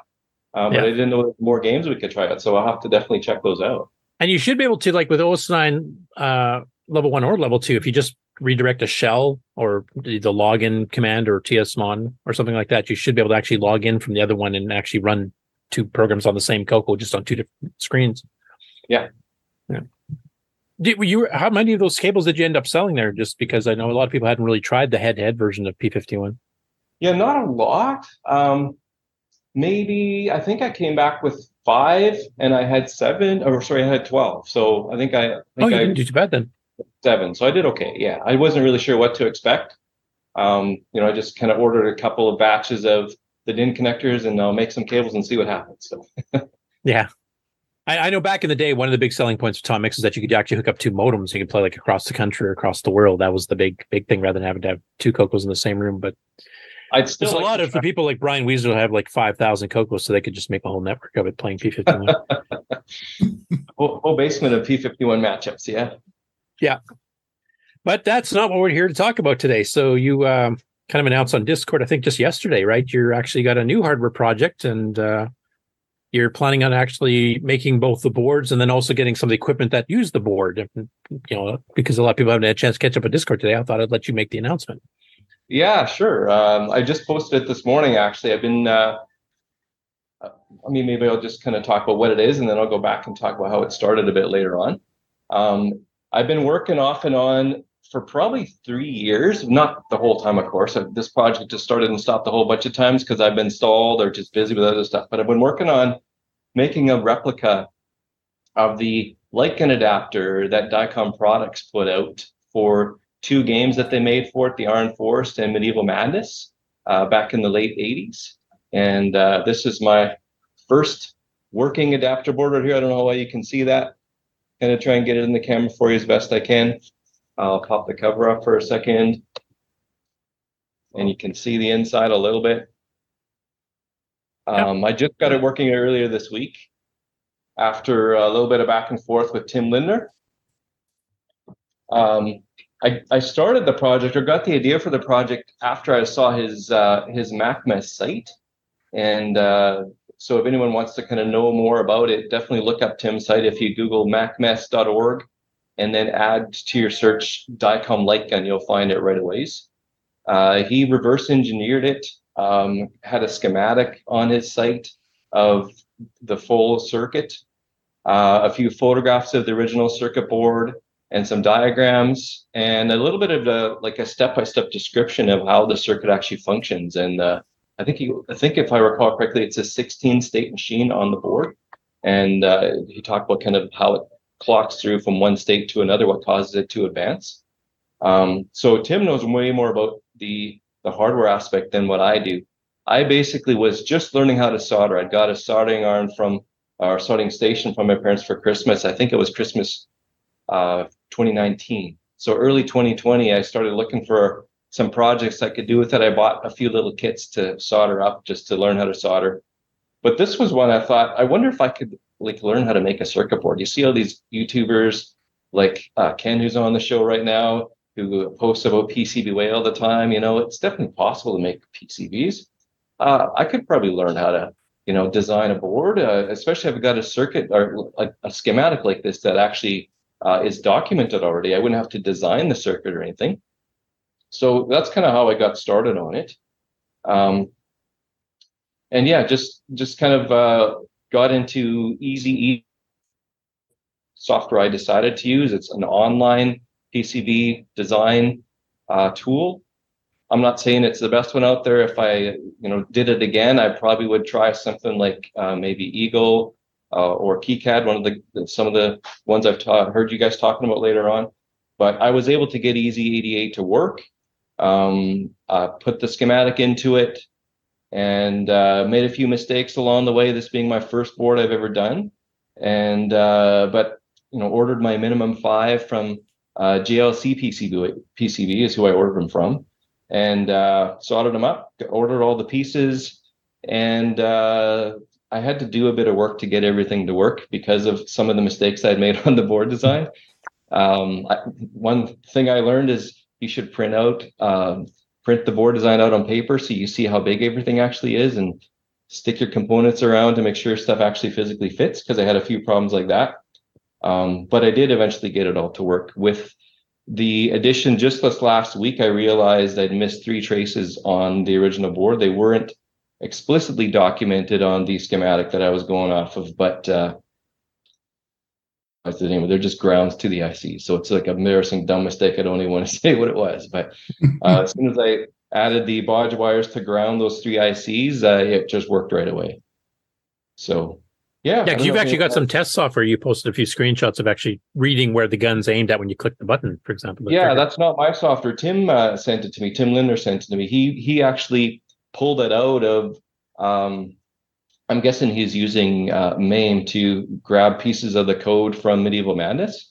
So this is part of the Medieval Madness code he's extracted, um, and he's got a little basic program that's running and and just polling the joystick port that the uh, trigger is hooked up to from the light gun, and. Uh, the then he's and then it's calling a uh, machine language routine that he's extracted from medieval madness so i can't tell you a ton of the you know the background of what's in there exactly but it did work very well. Uh, my first test with it before i had those bodge wires in i posted a picture of that. You're kind of seeing uh, like the same two numbers all the time. That what the test software does is you point your gun at the screen and just shoot the screen and the test software will pop up your x and y coordinates of where you were aiming when you pulled the trigger.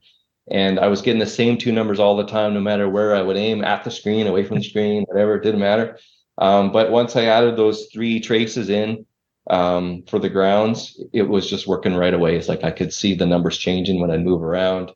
Uh, and then I fired up Iron Forest, and for the first time uh, ever, I was able to play it, which was really really fun to to see it actually working and uh, having, you know, looked over those full color ads in Rainbow Magazine back in the day when I was in high school, like I'm sure a lot of you did. Uh, it was kind of my dream to be able to play some of these games. It was neat to make that happen, and I'm hoping through um, making some of these boards available to people that more people can can have that experience too and enjoy it. Yeah, and you also mentioned on your post in on on Discord that you're actually getting a bunch of the actual guns in. I think it sounds like you have to repair them first, so these are probably not fully working. I'm guessing. Yeah, it's it's a lot of non-working um, Sega Master System light guns that I picked up on eBay. Um, I'll be picking them up this coming weekend, so about a week from now. And I'm not sure of the state of all of them. I'm going to guess the cords are probably shot on a lot of them, like right below the strain relief, The cord often goes. In fact, the one that I have that I was, you know, given by a friend, that was exactly the problem that I had with it too. I had to just cut it and splice the ends together, and now it works perfectly again. And, and the joint is inside of the gun, so you don't see it just maybe you lost it, oh, you know, two inches of cable. So I'll probably have to do that to several of them. And there are some that are missing the the, the plastic piece that covers the very back of the gun. In fact, I have a gun right here. I'll just grab it.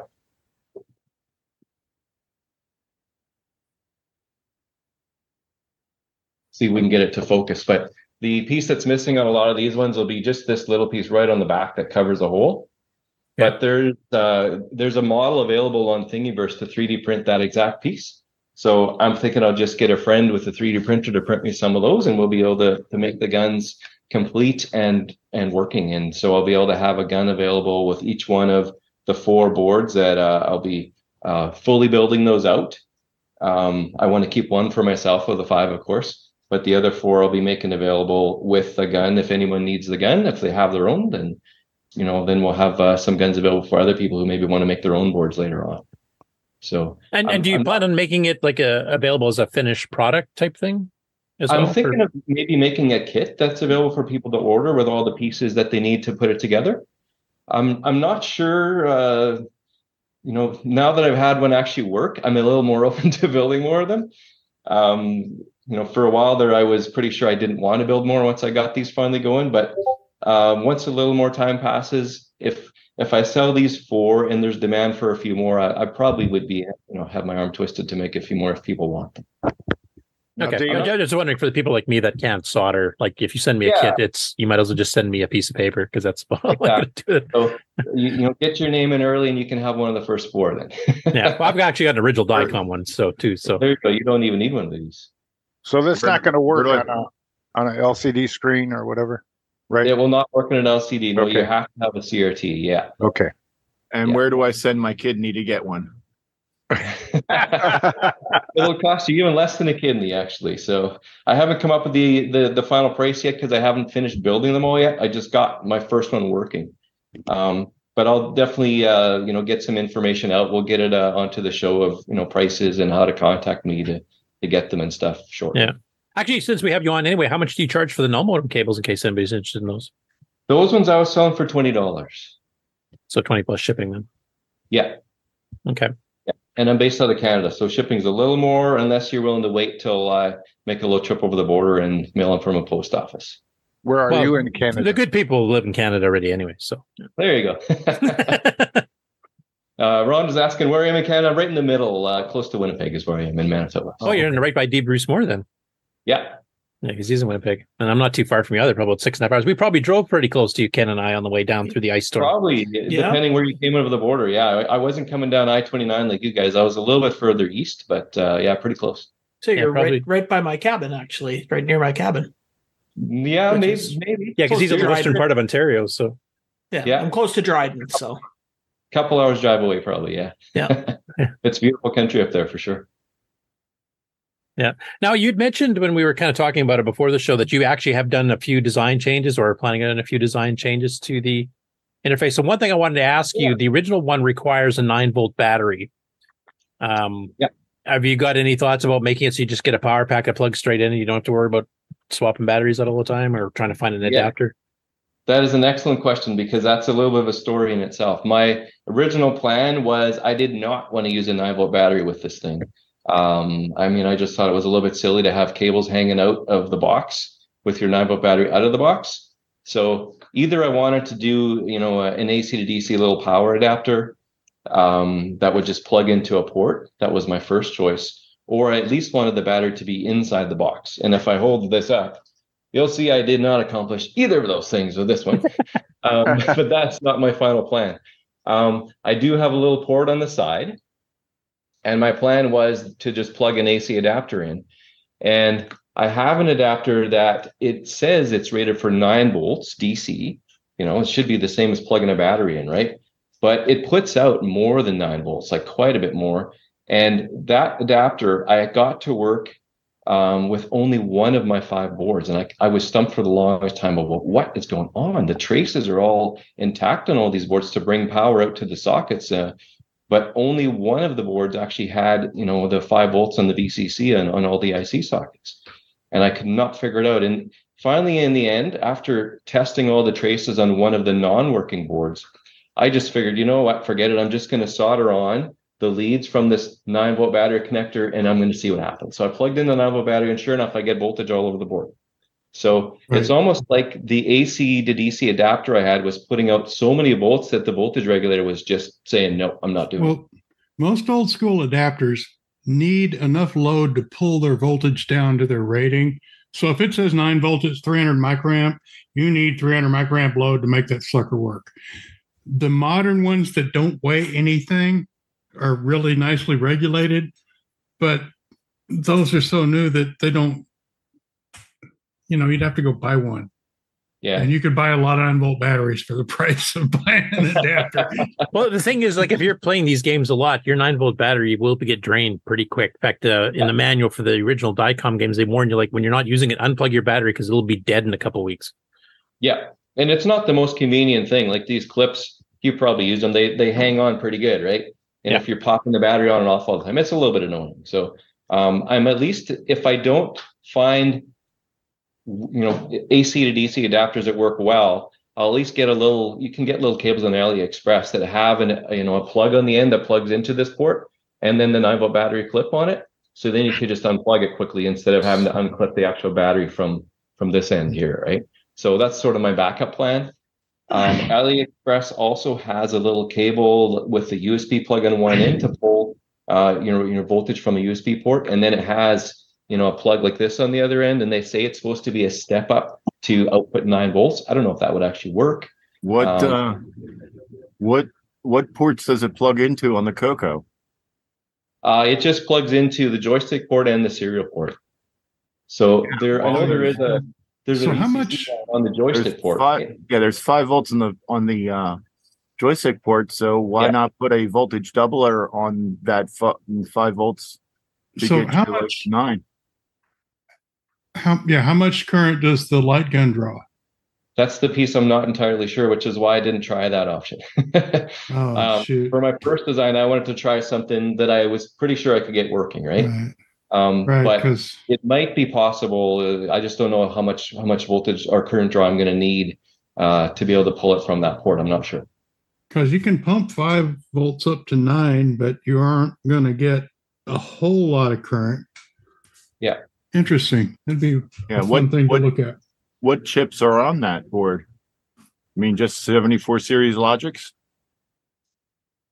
I believe yes. You got to power the light gun, though. That's the issue. Yeah. That's true too. Yeah. well, the light light gun is, yeah, the light gun is just an optical sensor. Now, David, you talked all about uh, building this thing and never once mentioned smoke. He's in a concrete bunker. There's no problem. That's right. I'm, I'm working out of my basement here, the man cave. Uh, I just got all cement walls. I didn't even burn any hair building this thing. I, I pulled some hair out uh, trying to get it working along the way, but I didn't burn anything. You didn't burn anything. That's why it didn't work the first time. Must be, yeah. You have to make the sacrifice to the soldering guys, uh, burning a few things first. I did uh, discover one other thing, and that is that Cat five cable is not fun to solder. So I uh, threw that plan out. I had like the jackets on the individual um, conductors inside the Cat five cable just melting all over the place. So I ended up uh, tossing that, and I'm using Cat three cable now. The same stuff I used for uh, my serial no modem cables, and that works so much nicer. It's really nice to work with, actually. Get nice, uh, easy solder joints onto the board with that. Are you using stranded? Uh, this is, I think, solid core. Actually, I just picked up what I could get at School of at Home Depot, and I think it's solid core. Actually, Oof. So you've gotten knowledge from building this. Are you like looking forward to like you know GIME-X in a few months? uh, it'd be nice to, to try using GIME-X. Yeah, absolutely. I've definitely had my eye on that project for a while. Uh, I'm nowhere near uh, ready to work on anything like that. That's for sure. But, you know, I, I've learned a lot through this project, and I've learned that I have a lot still to to learn. So, um, yeah, I'm I'm not a hardware expert by any means. I knew enough to learn how to design a PCB and use someone's schematic that already worked. Right. So, uh, I'm not pretending to know more than I do or anything like that. Um, but I'm definitely, you know, looking forward to trying some new challenges as well and continue my learning process. There's been a one other one other question I would have is, um, you know, as you start building projects and stuff, um, are you going to have any kind of inclination to um, name your products after any particular countries? Um, do I, need I say any more? I I know exactly where you're going with that question. I have not uh, have not thought about that very much yet. Um, Maple syrup. maybe we'll see. I mean, uh, the part of Canada I'm from isn't super into maple syrup. We can kind of make it from Manitoba maples, and I know a few people who do. Um, but yeah, we'll. How's your poutine? have- maybe poutine, or I do have these labels I printed on my my items I was selling at CoCoFEST at my table. I might get in trouble good. using that name. I don't know, but it's just a little bit of a fun uh, play on the Radio Shack name from back in the day. Uh, my friend Perry, who might be watching right now, uh, friend since high school, he came up with the name actually. So shout out to him on that. Got a comment from David Lord in the chat. He says, "Solid will break over time. Stranded is the way to go." Yeah, so maybe I need to something else. Yeah. I'll have to get into that. That's what I tried to say. I was just really glad that I got some that actually I could solder onto the board without making a mess. So Yeah, if if you're going to be using like flexi- flexible cables, stranded is a much better choice because stranded will break, but because there's so many strands in it, it's not that big of an issue because it's Yeah. like constantly. But with a single core wire being flexed, it will eventually uh, it'll eventually break, and then one single break, you've got no connection. Yeah. Right. It's like a paper clip. It gets a soft spot, and then that's where it bends every time after that until it breaks. where flexible wire, there's soft spots, but they're all up and down the wire. It never bends in the same place any one time. Yeah, Yeah. then you'll uh then then you'll be uh playing P51 Mustang on your not work. Why am I losing? Now, you said at first you had bodge wires, you know, to fix things from your circuit board, but now uh, you've ordered um, a new batch of boards that have that all fixed. I haven't done that yet. I just put the bodge wires in just a few days ago, literally. So I haven't uh, done the new boards yet. I have other stuff on them I want to fix as well. Um, stuff I learned along the way. Like But- I, I used EasyEDA that has, you know, people from the community can su- can supply or, or submit components that you just grab and use. And I made the mistake of trusting that their components would actually you know be correct, and they're not. so I've got a you know a crystal oscillator um, where the pads are made for a surface mount, and I've got through hole crystal oscillators I want to put on, which I just bent the legs and soldered them onto the pads anyway on these ones, and it works. But my next board, I want to actually have the proper size pads with the holes going through and, and things like that. So there's a couple things like that I want to to fix up just to make it so it's you know it's more correct and it's easier for people to build if they're going to build their own as well. Well, when you open up the uh, Coco One or even sometimes Coco Two, you see bodge wires in there. So, uh, aren't Tandy you- did it. Aren't you kind of yeah? exactly. It's more authentic to keep them, eh? That's right. I, I hid my bodge wires under the board, so maybe I shouldn't have done that either. I should have put them out in the open on the top. I don't know. Makes now, I'm, I'm curious. Are you at all interested in actually programming for it, like maybe writing a game or something based on Tim's drivers? Yeah, I'm actually really interested in that. I don't know if I'll get that far, but I would love to uh, to figure something out with that. Even if I just kind of made a, a little target practice kind of game using you know some of the code in, in Tim's program, and he's given me my his blessing to try that already. So uh, I'll probably try something just really simple like that to start out with. Uh, one thing I'm curious, I never asked Tim is if if this will work on a Coco one and two because that's one you know, platform that never got any of these phase yeah, games. that's exactly what I've been experimenting with a little bit. Just yesterday, I was uh, trying to to change his code a little bit. I didn't get super far. I got the basic code running because the basic code is using the button command, which uh, was erroring out right away. So uh, Yeah, it's just a PEEK six five two eight zero, I think, to do the yeah, so I was switching it to use the PEEK, and I think there's a bit mask involved as well, if I recall correctly. depending on which joystick you're trying to read the button from. Yeah, so I was trying to do that, and that was working. But I think there's something in the machine language routine that it's calling that the Coco one doesn't like, which is what I was testing. Yeah, So I'm, I'm trying to remember his explanation. I think it, it's based on the VSync. You have to like white the screen out, like fill it with white, and then immediately flip it back, and you have to try to register Yeah. the change in colors. and I So haven't you, what method he's trying to do for that at all. I haven't. yeah, if he's using far. a GIME timer interrupt or something, obviously that GIME isn't in the Coke one too, but there is VSync in there, so you should still be able to do it. I would think. Yeah, I think in theory it should be possible. Like all the signals that we need on the joystick port and the serial port, they're all there. Um, so I think it's possible, but I don't know for sure yet. Can, can Okay. you guys explain why um, the gun won't work on a LCD screen? I mean, you're getting the same signal thing. What's what's the difference? Do you know? Anyone? Yeah. Yeah, An it's the reason why it's not. Sorry, go ahead. I was gonna say a CRT only illuminates one dot at a time. Yeah. An LCD illuminates the entire frame at once. That's why frame rate is so important on LCDs because you will see it's 30 frames, blink, blink, blink. Where CRT is a phosphor that glows and kind of fades, but it's one dot at a time. So you can tell where you're pointed by is that dot lit? Well, I push the trigger. Well, that's where I'm pointed. It's not a. You can't um, emulate it and make it work. No, no, because the the gun can't see where you're pointing. All it can tell is is the dot lit right now. If the dot's lit right now, and that's where the target is, then that's where you're pointed. It doesn't matter where the gun's really pointed.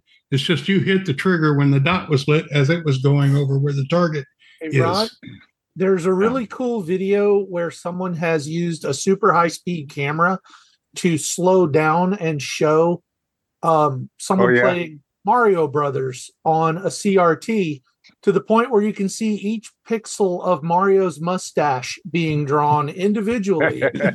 Because it gets lit up really bright, and slowly fades. if I can find the link to that video, uh, that would be cool. it's a really great illustration of the difference between the two video technologies. This this was really interesting because in the Atari 2600, the entire video screen was one line. That was it.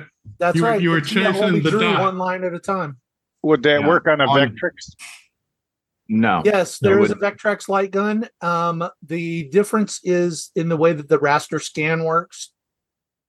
But yeah, let me find that Mario mustache video uh, That'd be that really shows the LED screens versus um, I always- CRT. I always wondered about that because, uh, you know, back in the day, we all had uh, the duck hunt, you know, set up and Mhm. it worked. And then I thought, yeah, why can't, you know, if I hook that up to, yeah, no, it won't work, will it? No. non. Yeah. By the time Duck Hunt came around, they actually had to put stuff in there because in the earlier systems, you'd be able to point the light gun at a light, like just a uh, li- like a ta- uh, table lamp or a overhead lamp, and shoot that, and it would register as a hit. but with Duck Hunt, basically what they did was when you pull that trigger, it has to read once, and it has to be dark, and it has to read a second time, and then it has to be light in order for it to register a hit. Makes sense. I don't think that the Nintendo Zapper and the Sega Master System like can work exactly the same. I think they're slightly different, but there's people on here probably know more than I do what the difference is there too. Yeah, they Um, they basically work the same. I thought there was a difference in how they functioned, but So The could you, mic Sloopy, could you theoretically take a, s- you know, because a Nintendo gun's probably a bit more common than a Sega Master System gun. Yeah, Could yeah, you yeah, you interface can- one of those? Sure. I mean, the th- you might not need to change the uh, stuff inside it a little bit, but basically all it is is a um, uh, a photoreceptor inside, and that's it. It's like some will have like a board that that will help control it, but other than that, all all a light gun is is just a photoreceptor, the same as like a light pen. Uh, same thing. It works the similar way. Uh, I do know that um, on some light guns, when you pull the trigger, some of them will make contact, others will just break contact. So it's the same as pushing a button or just letting go of the button for a second. But for the most part, the actual light photoreceptors is is is the same. It just depends on how that specific photoreceptor needs its signal coming out, like whether it requires a five volt signal going in or a two volt or whatever, because they're not all the same. Okay. Some of them, some of them might need a, li- a current limiting uh, resistor, sort of like an LED. Some might not. Now, I got a couple questions from the chat here. This this will be for any of you hardware gurus out there. So the first one from David Lord. He said he doesn't believe the light gun. I don't know what he said here? You can write code for an LCD, but it would work differently. So I'm not sure how that would work, given the fact you're waiting for phosphor to fade. Do you have to like fade the LED color, like drop it back from white to a light gray, and kind of fake being phosphor? How would you do that? You'd probably just simulate the the scans on the screen, um, where you just have a single Oh, dot that went suppose. across all the positions on the screen, and then when you read a hit in the gun, then you'd know where it was on that screen. And then Perry Dueck asks, "How about an Atari XE light gun compared to the Sega Nintendo guns? Would- Would that also work?" Same, yes. The the the uh, Atari XE gun is there's modifications to the XE gun to Well, modifications to the Sega gun to use on the Atari 8-bit. Um, from what I understand, it's just a different pin, and this, I think the switch might be different. So, David, I got an idea for a name for your product. Maybe uh, you've already thought of it, but um, it'd be the Craker Quaker. we'll see. We'll see. so so David Lord has explained himself in chat. He just wants to do the timing in the computer. So from the Or tied to the Ver- vertical.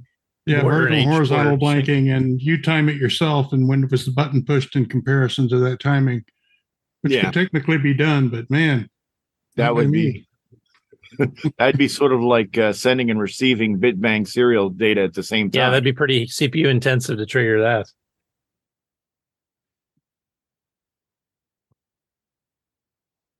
Well, I mean, if you set up the programmable timer and you set it for like say the H sync speed, actually no, you need faster than that because you got to do the pixels going across too. Yep. Yeah, that'd be pretty CPU intensive. Yeah, I mean, getting the uh, line that you're on is not is not that hard. It's getting where on the line that you're out Those- at that's the hard part. those those delayed phosphors in the CRT were sort of a secret CRT memory we were using right up until 20 years ago. You know, So remember what you- CRT memory? What you guys have said was at first it, you said it wasn't possible, and then as we talked more, it became possible, but it takes. You a lot probably of need work. like an external third party hardware to keep up and then Yeah, you know send something that Coke would read. It's not possible on the Coco. That's Yeah, because on a horizontal line, even at double speed, you got what 117 cycles, CPU cycles, or something like that, and you've got 600 up to 640 pixels across. You got to try to register. You don't have enough time to even do a single byte instruction command that takes one cycle. So Even with the double speed poke. That's with the double speed poke. Oh. it's, it's worse on a Coco one or two starting speed. there. Ooh. You get 57 and a half cycles to do it on a. Yeah, you could you could probably do something that's close, but you'd probably be just make you'd probably be the equivalent of just whipping your gun out and just pa- pointing at the Right. uh, gun at the TV and just making pot shots. Yeah, I mean, if you designed a game that only required vertical, like if you just had to aim up and down to hit some general target that's the width of the screen, you could probably do that. But VCC is 75 megahertz. Well, VC no VCC I guess doesn't, but I think MAME even emulates the uh, the gun interface already, doesn't it? I think Tim added that in. That's why he did that whole project on. Oh yeah, Because think now you got time to do that kind of stuff. Eh? So you can get uh, David's product emulated. Yeah, it basically just uses the mouse cursor. It doesn't. It's not quite as much fun as actually having the gun. Yeah, nowhere near fun, I'd say. You just move a mouse I- cursor. It's like playing, you know, like missile command with a mouse. Yeah, Yeah, I have no idea what Boring. would be in there. Yeah, I do, I, do have an idea though uh, that involves uh, NitrOS-9, Curtis, that I have to throw out there. I, I know it's it's a silly kind of thing that only nerds would be interested in, but wouldn't it be kind of neat if you had uh, MultiVue up on your screen and you could point with your light gun at the icon you wanted to start up and just pull the trigger? Nick's trash can. I like that idea. Yeah, and then you take your, you know, your Joey uh, controller switcher and flip the switch to switch to your joystick when you're ready to start up King's Quest. You know, it's perfect. You got multiple uh, products being tied into it, and uh, David yeah, Ladd should be here. It's a good thing David's not here. He would explode. Yeah. he he'd be going like, I can seek the track on my floppy drive by aiming at this part of the screen, and yeah, yeah, run the whole thing from a floppy, and he would be in heaven. We'd have to hook up a All PC applications power. are in. Yeah, I, I guess the only real limiting factor though is the fact that it does not work with LCD TV. So if you have the newer, you know, interfaces, That- et cetera, that you're you're kind of SOL, you'd have to find an old tube based. I got a, another another question. Uh, my TV in the living room is, uh, you know, where the the whole screen is a tube. What do you what do you call it? Um, They're all like that. no, you know, it's not uh, the the newest technology. It's the older stuff where the the actual screen is one big tube. What do they call that? Um, Oh, the backlight is is it Cathode ray tube. Oh, plasma. Or plasma. something. Yeah. So it- Plasma, it- okay. would it work on a plasma screen? No. that would- no. Nope, that Same works problem. same as LCD. Is it really? Yep. And this is why no one talked about frame rate and frames per second in the old days because it didn't come up. A CRT doesn't have frames per second. Oh. But now with the CRT starts flipping out very defined frames, then now you need 120 frames per second to look smooth because it's too digital now. And you just can't get that smooth look that a CRT always had. And now you've got to have a, like I say, a 120 frame. Yeah, you have to frame have faster second refresh to kind of simulate it as best you can. So to even make it look good to the human eye. yeah. So basically, tube TVs have enough smear or whatever To look good, the yeah. right? yeah. Okay. Yeah. That's that's really cool. I, I mean, once once you find out what the, what you think the price will be and stuff, and you get the files on, I really hope you can eliminate the nine volt battery because that was my one pain point with it on on the actual well, they'll have So the power jack on it, so all it is is a matter of trying to find an adapter that'll, you know, that'll put the voltages out to the board. Like, um, and I'll do a bit more experimenting. I dropped by Value Village to, to pick up one uh, just a couple days ago. You know, if I get one just for like four bucks or something, and I kind of Find did the something- same as what I already had. So Find something that weighs nothing. It must not have a transformer in it. It must feel like a cheap plastic disposable piece of crap that says nine Okay. volts. And then you'll get nine volts out of it. So a drill battery is out of the question. Right. would would something Rick like if I found like a like a lower voltage supply? Is there any chance that would work Well, or no? then Like you're guessing volt? because the the older unregulated supplies, it all depended on how much load you put on the supply as to what voltage you got out. But It the newer a- switching supplies, you will always get the right voltage out of it. Yeah, now there's a rub that you can't ground that to an earth ground. I'll, I'll, we can exchange emails. There's there, it's complicated, but Does, does it have a voltage regulator inside of it? Yes, there is a voltage regulator inside of it. Yeah, it'll bring the the nine volts that comes in. It'll bring that down to five to go out to the chips. And it doesn't use Really? anything. Uh, it doesn't do anything with that with that nine volts except go to the voltage regulator. Right. Yeah, that's right. Yeah. Then any any any uh, power supply that you find that's six volts to It's about more. ten volts to, to ten volts should work fine. That's kind of what I was hoping for. The ones I have Mhm. are rated at nine, but they're when I put a multimeter on them, they're putting out like 15 to 19 volts. Yeah, they're but putting a lot more what- to no voltage. yeah, but they're not regulated. Yeah, But you have a regulated. regulator yourself. So all you've Yeah. got to do is stay under what the 25 volt headroom of a five volt regulator, and you're good. I I thought these should work because it was like I say 15 volts and I think 19 volts is what they were putting out, uh, and they're rated at nine. But I think I got to find something a little lower. At least I'll try. anyways. Um, Yeah, but yeah, I'm definitely open to some ideas. I don't really want to have to use a nine volt battery either. So The other, th- the other thing you can do is just hook up the five volt rail just to the straight to the five volt uh, on your uh, Coco and see how it works. yeah, what's the worst that would happen if I did that? I'm guessing it just wouldn't run, but Yeah, you're. It would just. uh It would. um You just check the volt, the five volt rail on your uh, Coco and see if it's low, right. like much lower, because it it should be able. I mean, although it's quote unquote rated for 50 milliamps, it's it It'll be able to handle more. It should. There's no reason it shouldn't be able to handle 100 to to 150 milliamps, and there's no way that that that board is going to use that much. What I wonder about then, if, if it's actually possible, is why didn't they build the original that way then? Because it would have been so much easier. probably because uh, they they are a business that has to deal with the uh, repercussions of companies and if uh, something happened to someone's Coco and they say well your product destroyed my Coco even though they had a uh, a serial switch on there a uh, uh, a y cable with a rs232 pack and a disk drive in there and it's like they can say, well, you didn't follow spec, so it's your fault. And it's there's nothing they can do about that. So, I mean, you could also just put an am uh, an ammeter on there and see what kind of voltage it actually does pull. I mean, you I will a- mention uh, Franklin Harris of, of Retro Rewind mentions why not eliminate the 7905 as the board only uses five volts and go with a five volt supply. I'm not a hardware guy. I don't understand what that means, but does that make any sense Yeah. to you guys? Yeah, that's yeah, it's definitely done a possibility. I mean, I thought too of just taking a USB cable, um, you know, that you plug into any kind of five volt USB power supply and plugging that straight in. And uh, I could have done that. Probably the biggest reason I did Do was because this is my first project and I'm trying to make sure I don't go too far off the original design. 'cause I Yeah, want it to exactly. Work. Um, Yeah. But yeah, it, it's definitely should be possible. And that would simplify the board again too. You just don't need the voltage regulator at all. That's, Yeah, because nowadays a five volts uh, power source is pretty much available anywhere, whereas back then it wasn't as common of a power supply. Right? Yeah. They're so common, devices don't even put them in anymore because you probably got 20. Exactly.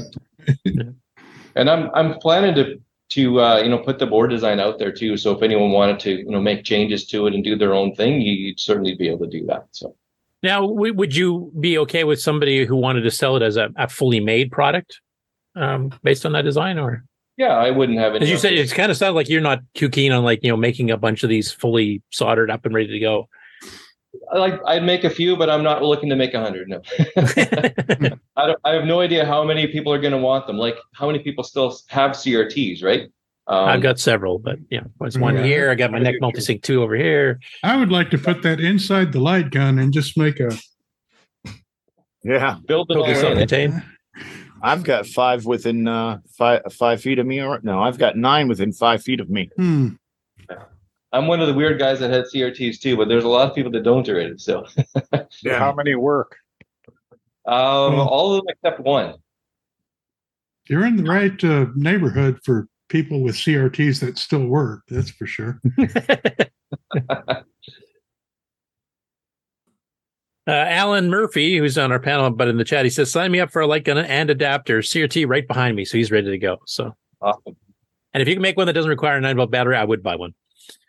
Well, these are already, you know, if you find the right adapter, I'm pretty sure you'd be fine. Like I have one that works with a nine volt adapter already. Uh, it's Yeah. just my other somehow the the voltage regulators aren't all like some are more sensitive than others, is what I think. I mean, again, maybe someone like Rick or Sloopy knows why that is again. I'm guessing Um, you aren't getting enough current out of your supplies. The ones with the really high idle voltage aren't delivering enough current. And you've got one that doesn't quite need as much as the others and it's squeaking by. Try a bigger adapter. Because you have a 25 volt headroom, I think, under that regulator. So as long as your wall wart doesn't make more than 25 volts, it'll be five volts coming out of the adapter. What I'm probably going to end up doing is taking my boards right to Value Village with my my multimeter and Oh, start try playing with the thing and Try 'em, checking Lauren. it right there. Yeah. There you go. Until they kick me out, I'll just try right there. yeah, you're using a 7805 voltage regulator. You know, I'd have to look up what it is. I think it's something smaller. Just give me a second, I'll find out. I got the part number in here. Two moments. Three moments. And for those interested in this project, he's got some photos and stuff up on uh, and the Discord, and I'll actually be showing on the news too. Um, Parts I'm really this, too. interested to see, like, well, one if you can eliminate the nine volt battery and have something that just plugs in, and you don't have to keep buying batteries. And then also, if you can get the the software working, maybe even try it on a Coco one and two, and see if we can actually get some new games for it for the first time And that would be fun. Yes, thirty some odd years. Yeah, I have to pick a game in September. So if you have your game ready by then, there you go. no pressure. Yeah, that'll juice your Then- sales. You have to get to the game on challenge. Yeah, Yeah, then, yeah. then maybe I won't be shot for picking another Mick, Nick Marentes' game. Oh, Nick, would you Sloopy, be you'll interested in to supporting, games uh, before September? Don't worry. Nick, would you be interested in supporting a, a game for the light gun if uh, they get it, you know, working fairly well and doesn't require batteries? Yeah. Oh, he's sleeping again. No, Yeah. I'm back. Oh, okay. I'm just trying to do breakfast at the same time. Yeah. Did you find the voltage regulator? I did. Yeah, we'll, we'll we'll talk about that for a second. Give Nick a chance to finish his mouthful there. Uh, the voltage regulator that I use is uh, 78L05 Motorola. A 78 And yeah, that's a that's a 78005.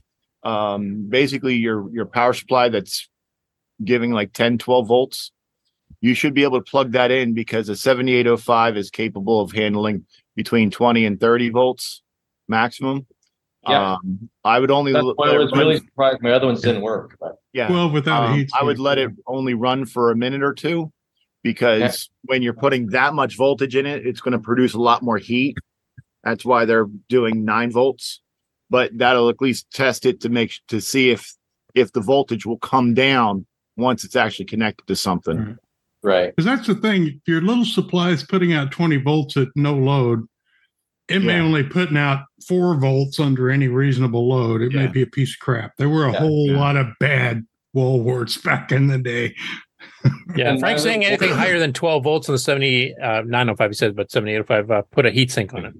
Yeah, yeah, he- that's a typo. A 7905 is negative five volts. And then you'll need a fan. I'm really looking forward to that because I mean that's something I've, I've I've told people a lot about the like, and I've even brought it down to the fest a few times. Mine, uh, I think Henry Reifeld brought his down last year or even before something, or just before COVID maybe. But it's something that not a lot of people have. I mean, the, the disc images are now available for both games, and Dave Dies has said go ahead and copy them. There's no problems there. Um, Yeah. but you know, people have to have a the master Sega Master light gun itself, and then they have to have this interface, which is fairly rare to begin with as well. And the Sega Master light gun, it's not the most common light gun you can find. So um, it's if the fact that you're actually getting the light guns and making the boards and the, the, the whole package there means that you know you can get a one stop shop and you're ready to go and try these games that a lot of people have never tried. And I, I don't have a you know a, a line on a ton of light guns. I've got a lot of six of them coming to me, and I want to keep one of those because I do also have a Sega Master System, and there there's a game on there called Gangster Town that uses two light guns. So you have two player mode, two at the same time. Oh, okay. Um, so I definitely want to be able to try that out. So I'm going to keep two light guns, the one I have plus uh, one of the, from that lot, but I'll have five available from that lot uh, once I get them working. Hopefully, I can get them all working. I don't think it's going to be hard. Yeah, David, Uh, uh, contact me on Discord. We can work something out um, so we can get it working for you. Um, I have a uh, Sega Master System light gun, so I don't need one of them yet. Now, Slo- Sloopy, get just the, probably the last question I'll ask on this so we can get on with the rest of the show here. So we don't have another five hour show. Um, what is there some sort of hardware adapter, something you could do to use some of the more common available ones like Nintendo, et cetera, that would Yeah, work the- with this interface? I'd have to look look at the details on the uh, on the um Nintendo one, which would probably be the most common. Um, I know that it's been adapted to use on the Atari, um, and it's it so it should be able to be adapted to be used on this. Um, because I know that uh, like the Sega Genesis uh, light gun, it's a very simple modification to use it on the Atari. I think it's just a pinout change and a change in the switch, but I'm not 100% sure off the top of my head. Um, I'd have to figure out how it actually works because I'm not used to this stuff where you have like all these additional electronics to make it work because on the Atari 8 bit, it goes straight into the video chip and the video chip just has a register that tells you which uh, pixel on the screen uh, on the screen you're pointing to. You don't have to do any kind of uh, translation or anything. So, but yeah, it's it's it should be a simple matter to uh, adjust a uh, Nintendo uh, light gun for it. I do have a couple of them actually sitting around here, so that would be a nice thing to try out too. Yeah, because I I, mean, I mean, the the one thing that might you know hinder this is the fact that the Sega Master ones are f- a bit more rare to find, and if you can use a common one like a Nintendo or even the Genesis or something like that, and you know some little adapter thing or uh maybe a different version of the board or something, that Yeah. you can then bundle it with one of those, which you can you know pick up on eBay fairly easily. Nice. The other day I was surfing on the internet, and um, if you use a 12 volt car battery, they have these new um, bands that go across, and you hook both ends up to the terminals, and you can carry it. Hmm. have you seen that? Hmm. Do you know what I'm talking about? It's I don't. strap. It it goes from the positive to the negative, and you can carry it. You haven't seen that, huh? no. Just make one out of copper or something. Yeah. They turn hmm. red. ah. Okay. Well, well, thank you very much, Dave, for coming on and, and talking about the project. I'm really curious if you can make that work on a Coco One and Two. That'd be really cool because we've we've never had a light gun of any sort. We've had light pens on the Coco One and Two. That's as far as I know. Neutroid for the gun. There you go. So I can shoot the game and put it out of its misery. I like that idea, Nick. Yeah. Actually, Nick, did you uh, did you hear our earlier question too? We were asking if you would, if like, if he can get this working, especially if we can get it working with like Nintendo guns or something that's a lot more common. Would you be interested in doing a game that actually requires a gun? Not really. No, no. I, I never found uh, light gun games very exciting. Well, yeah, of course, you think Neutroid's exciting, so that doesn't, you know, that kind of explains. Let me tell you why you're Ah. Asparagus. Yeah. horses for courses. You're asking somebody that designed the garbage can, and yeah, which I do want to shoot, so that actually makes sense. Um, I think uh, Mark, if you're around there, maybe we should do a commercial break, and then I'll just start slamming into the news. We'll just do game on news first, then straight into the regular news. commercial break would be great.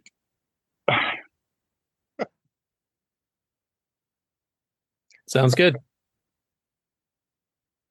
Welcome to everybody's favorite segment Who's New to Discord? Devo says, It's Clive. Thanks for welcoming me. Although I don't own a Coco, I enjoy dabbling with some of its cousins, an MC10, Tano Dragon, and TRS 84P. Current interests are 6803 Assembly and OS 9. Looking forward to learning from this group. Frodo Jedi says, Hello everyone. My name is Frodo Jedi, or Frank in real life. I collect a wide range of vintage computing. Mostly Apple and Macintosh computers. Hope you won't hold that against me. I purchased my first TRS 80 and am excited about being able to explore the Coco computer scene and learn as much as I can. The previous bios were edited for time. Thanks to Boysen, Glenside Computer Club, Kev Hole, Nightbeard, Paul Fiscarelli, Paul Shoemaker, Tandy Color Computer 3, and the Coco Nation patrons for boosting the server.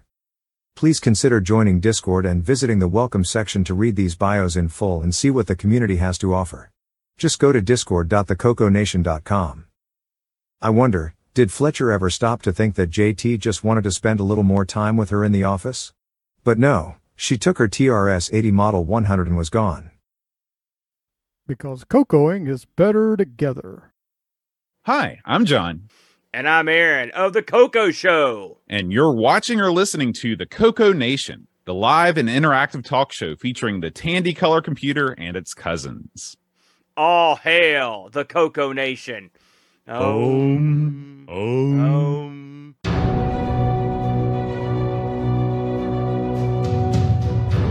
In a world where RGB produces black and white video, one cable can make a difference.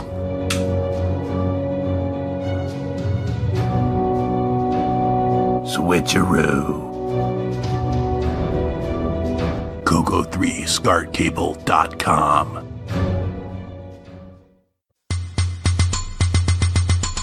G'day from the land down under, where toilets flush backwards and thongs are a respectable form of casual footwear. I am Nick Marentes and I have been developing games for the Coco for over 35 years. Welcome to the Coco Nation, the interactive live video talk show for all enthusiasts of the Coco family of computers.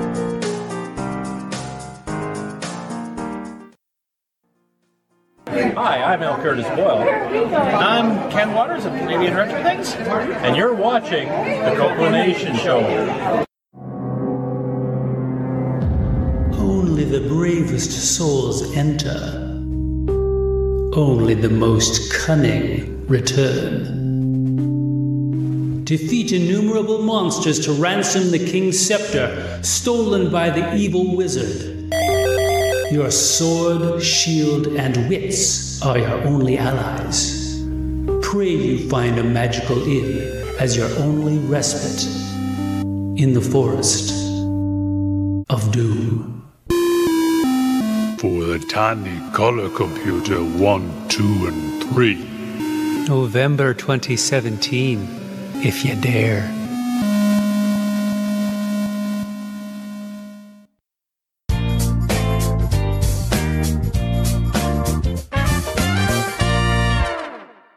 When you want the latest in TRS 80, Tandy, Dragon, MC10, and all of their hardware cousins, no matter what it takes, or where news breaks, from around the world to your nation. The Coco Nation News with L. Curtis Boyle.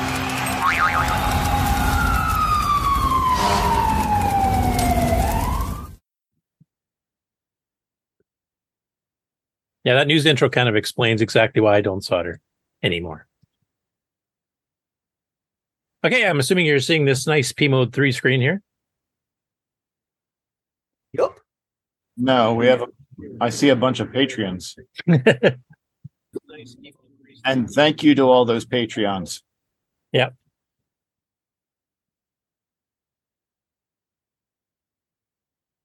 Okay, so we got a couple of updates from Coco Town on YouTube. Um, so we did a quick video here that uh, shows what he thinks is the best opening sequence in a Coco Donkey Kong clone game.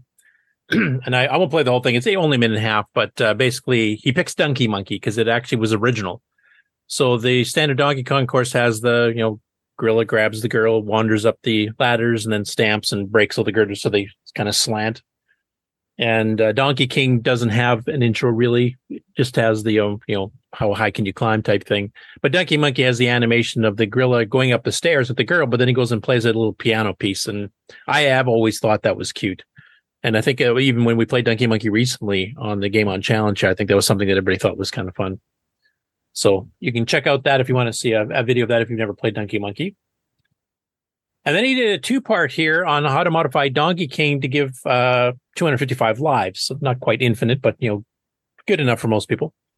And it's a two part. So the first part he goes here, it's about seven and a half minutes long. And basically he goes through how he did it back when he was a kid. It was kind of the brute force method, the same as I did. You just run through with PEEKs going from the start of the code to the end of the code. And you look for, for stuff like a load A with three, if it's, you know, defaults to three men or load B with three or whatever.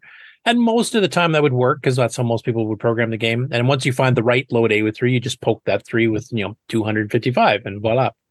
So the first video kind of covers that.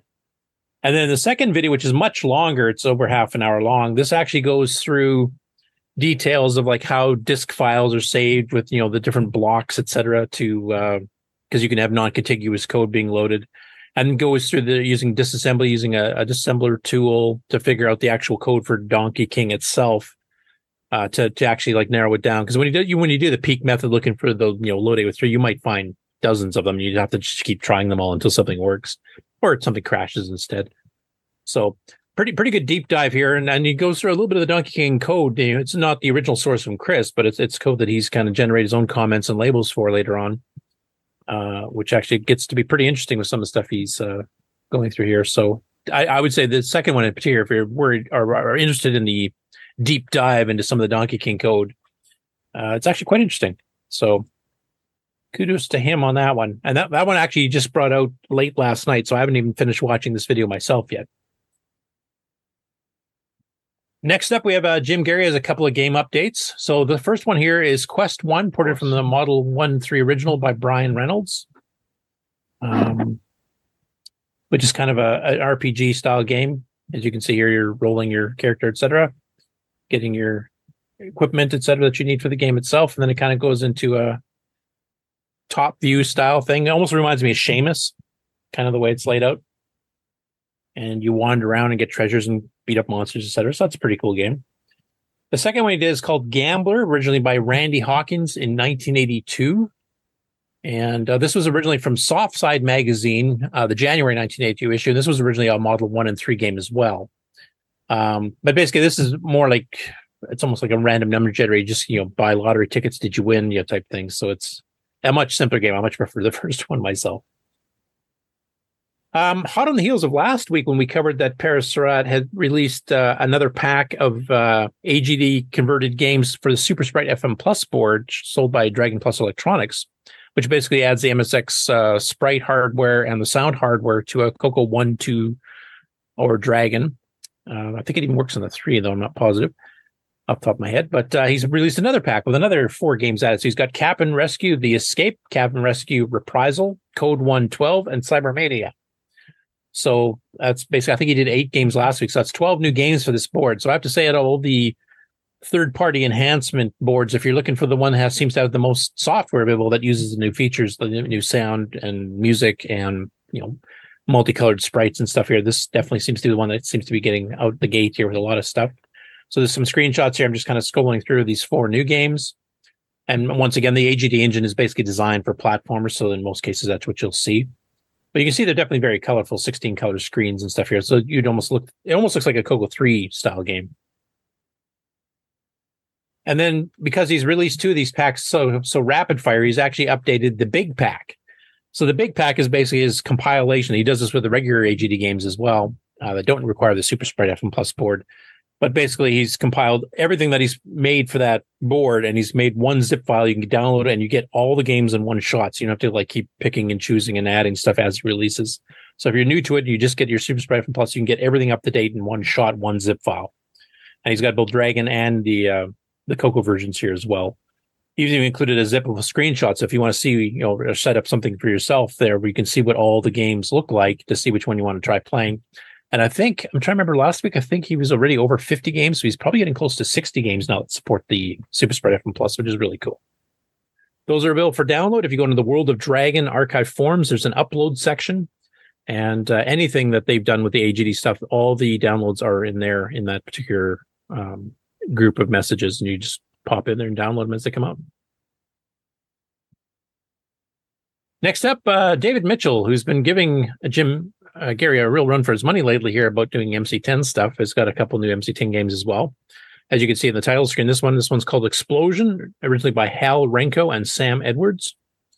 And uh, this is originally from a book called Terrific Games for Your Tandy Color. So this originally was a Coco game, now converted to the MC10. And I'll play a little clip of this one. That's word a bit here. So it's kind of a strategy game here where you're playing against the computer. I don't know too much about the game itself, but uh, it's basically a text game with some numbers. I mean, it's almost laid out like tic tac toe in this point.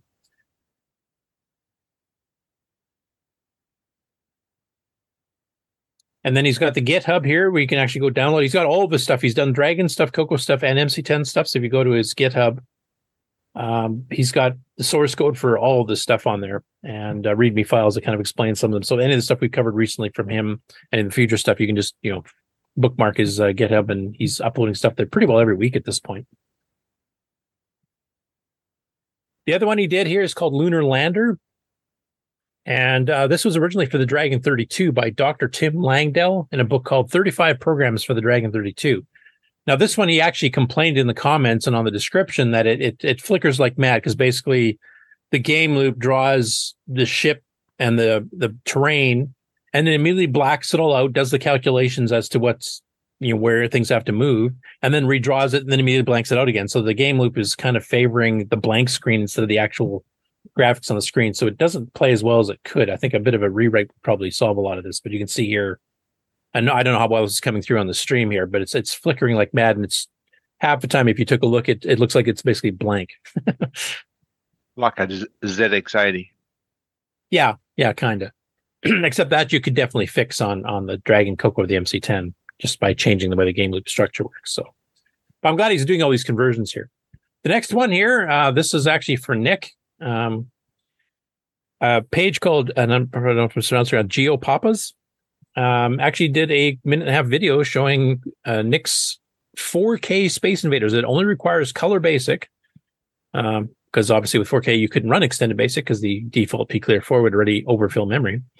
Um, now, I remember, Nick, this was originally meant for a 4K programming contest. I think Alan Huffman was sponsoring, but Alan that never Huffman, actually yes. happened. Did it? No, I, think, I know no, there's some submissions, but I don't think. Yeah, I, I know there's one or two people that did do entries, but I don't think Alan ever picked one. So No, no, he didn't. So that was my entry, and uh, yeah, it, uh, I just made it a free download game. So you Yeah, lost by default. Yeah, that's right. so it's just all written in color basic, no machine language. yeah, and fits in 4K, which is pretty. And it's was Yeah. it keyboard or, or joystick driven? I can't remember. that. Keyboard, Okay. keyboard, yeah. Wicked sound too. Yeah. Sound. That's wicked. Not bad for 4K though. I have to say, that was better than the Space Invaders I mm-hmm. attempted when I first got my Coco back in '89. Right. And and the invaders move like the original in that they don't all move at once.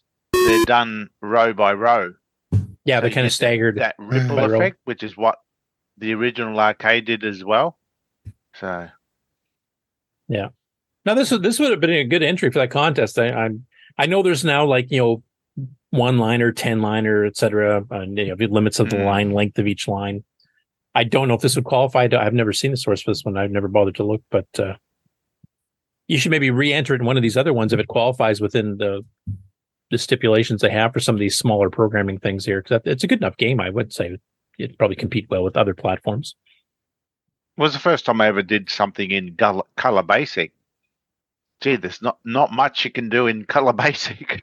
Not in 4K, Right. especially. Because basically, I think once basic boots, you got what, 2300 bytes free? yeah, no, you don't even get the full 4K.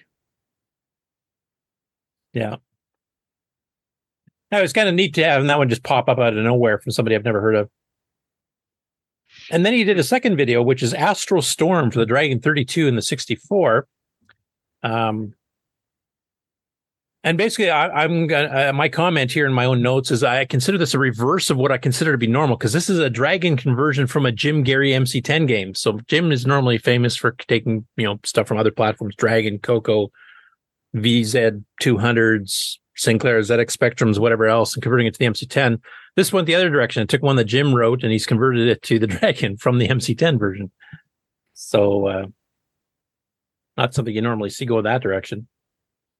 Even uh, supports double speed if you uh, have one that supports. I think all the dragons support double speed, didn't they? And, and I think all the Cocos from the E board on pretty well did. Some of the C's and D's didn't, but you could well fix not that. double speed. The uh, Well, the ROM speed up. yeah, well, not full only- double speed. No, that's No, no. but that still gave you a good thirty to forty percent speed increase in basic programs. So it's still Yeah, yeah, it does. Yeah. As you can see, it's basically you're trying to steer your arrow from the right hand side through this asteroid field without hitting stuff. And you can tell by the negative score here, he's not doing too well in the demo. No. But it's I like the fact that he actually instead of just putting like black blocks or black circles as asteroids, he actually tried to draw some detail on them. I thought that was quite quite nice. Uh, next up, TRSA Retro Programming um, has done an update on his uh, Tales of Suburbia because he's been doing that sort of Ultima um, inspired game more so recently. He's got, like Nick, several game projects on the time, and when he gets flustered with one or hits a bug that he can't solve, he just switches back to a different one, same as Nick. And I do that too. I'll be totally honest. Um, I won't play the video because it's 14 minutes long, but he kind of goes through some of the play and some of the design of how he's doing things where he switches to a text screen. If you're searching something, for example, to give a description, and you, you're able to walk around almost 3D-ish, and it's all done in basic. There's no fancy stuff here. He doesn't have background masking because it slowed thing down a little bit too much, even though basic does support it in an indirect way. Um, but it, it doesn't look too bad. I mean, most of the time people just you know drew stuff over top anyway if you're writing in basic. But because he's using P copy in the background, it actually looks a lot smoother than some of the other early efforts I I remember seeing back in the day. Um, Do you know if there's a, uh, a utility for the Coco One and Two that uses the high res mode for text, but in P mode three? I mean, I know there's P mode four ones, but Ah, yeah, there P is. Mode? There's there's a few I've seen. Um, So it'd be they're a bit more limited, uh, obviously, in res because you only get 128 pixels wide. Yeah, but if, if you design the uh, you know, the fonts right, it should look good. Then you can Yeah, have it just it just most of the time you do that with drawstrings and stuff, and he's already using a fair bit of memory for keeping track of all these rooms and all the objects and everything else that you can interact with. So I don't know if he'd have enough memory to fit it in a whole font Is this- on top of it. yeah. This is P mode three, isn't it? I think this Or is is actually P mode one. Ah, yeah. but he's he's got a second copy of the background on you know a later page that you can't see. Right. Yeah. Yeah. So when he's instead of you know trying to redraw everything manually with draw statements and paint and all that Yeah. stuff, he just you know pop, p copies it over really fast, then redraws the character Yeah. over top that. So yeah, I can play a little makes bit of it just to kind of give you an idea. Now, when the He's got little music's bits of music I in it too, can't but- move the character because of the tier. Sort of bit here. Have music chip support separate from the bias, or um, so it can't. You can see the kind of the green box around it. If I was just to keep the speed. Yeah, That's the best I could do. You you can do the double puts with not masks and all that kind of stuff, but it definitely does slow things down. It's um says the So in this case, I think the the option of having a fairly decent speed at the you know fact that you have this little green box following your character around is still probably better than running at half the speed, especially on And is later he levels. using the uh, is he using the speed up poke?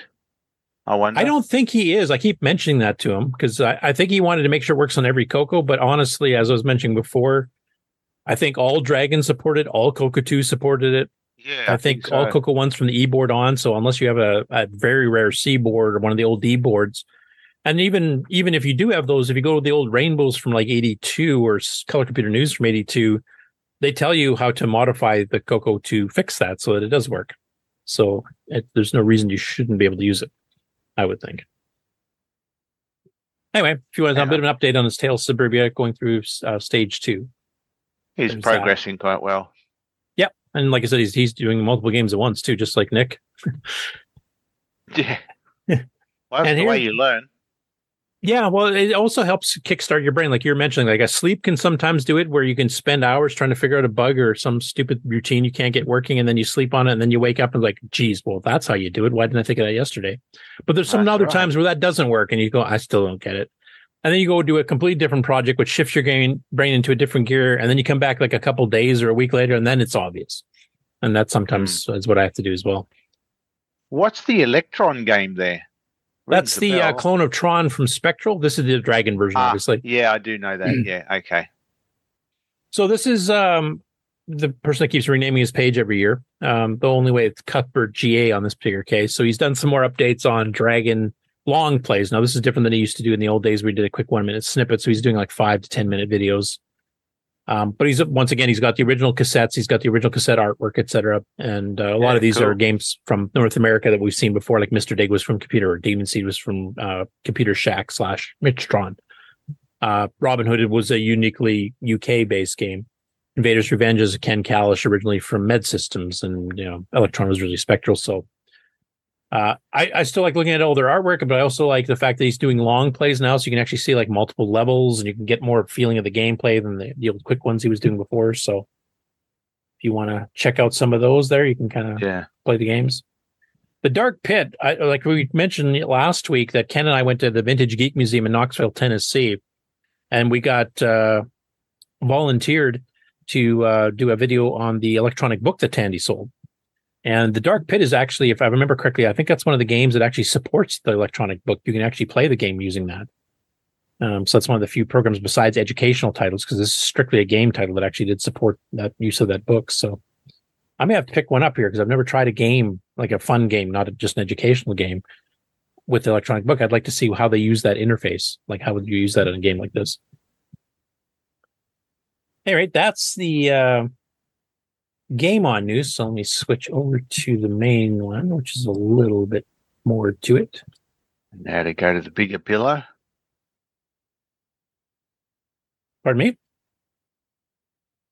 What was that, Mark? Oh, just No, it's the Oh, same. It's the all right. same one. It basically covers same both. one. Yeah. Here's news.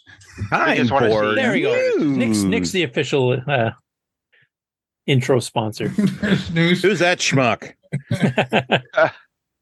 So, Jason, since you're actually on here, this is uh, Chicago CoCoFEST Day Two. So you did a day one that we sh- briefly talked about last last week. Um, anything that really stands out? I'm just going to mute and start playing in the background. People can get kind of a feel for it. Oh, is there well, anything that particularly stood out in day two for you?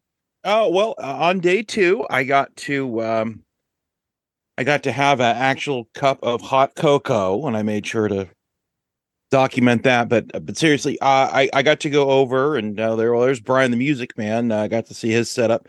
But went over and uh, talked to the folks that had the uh, battery operated cocos with the uh, drill batteries. That was uh, that was quite interesting. I Yeah, we still I have to get him that. and his son on on onto the show. We- I, does anybody have contact info for him, or is he on Discord?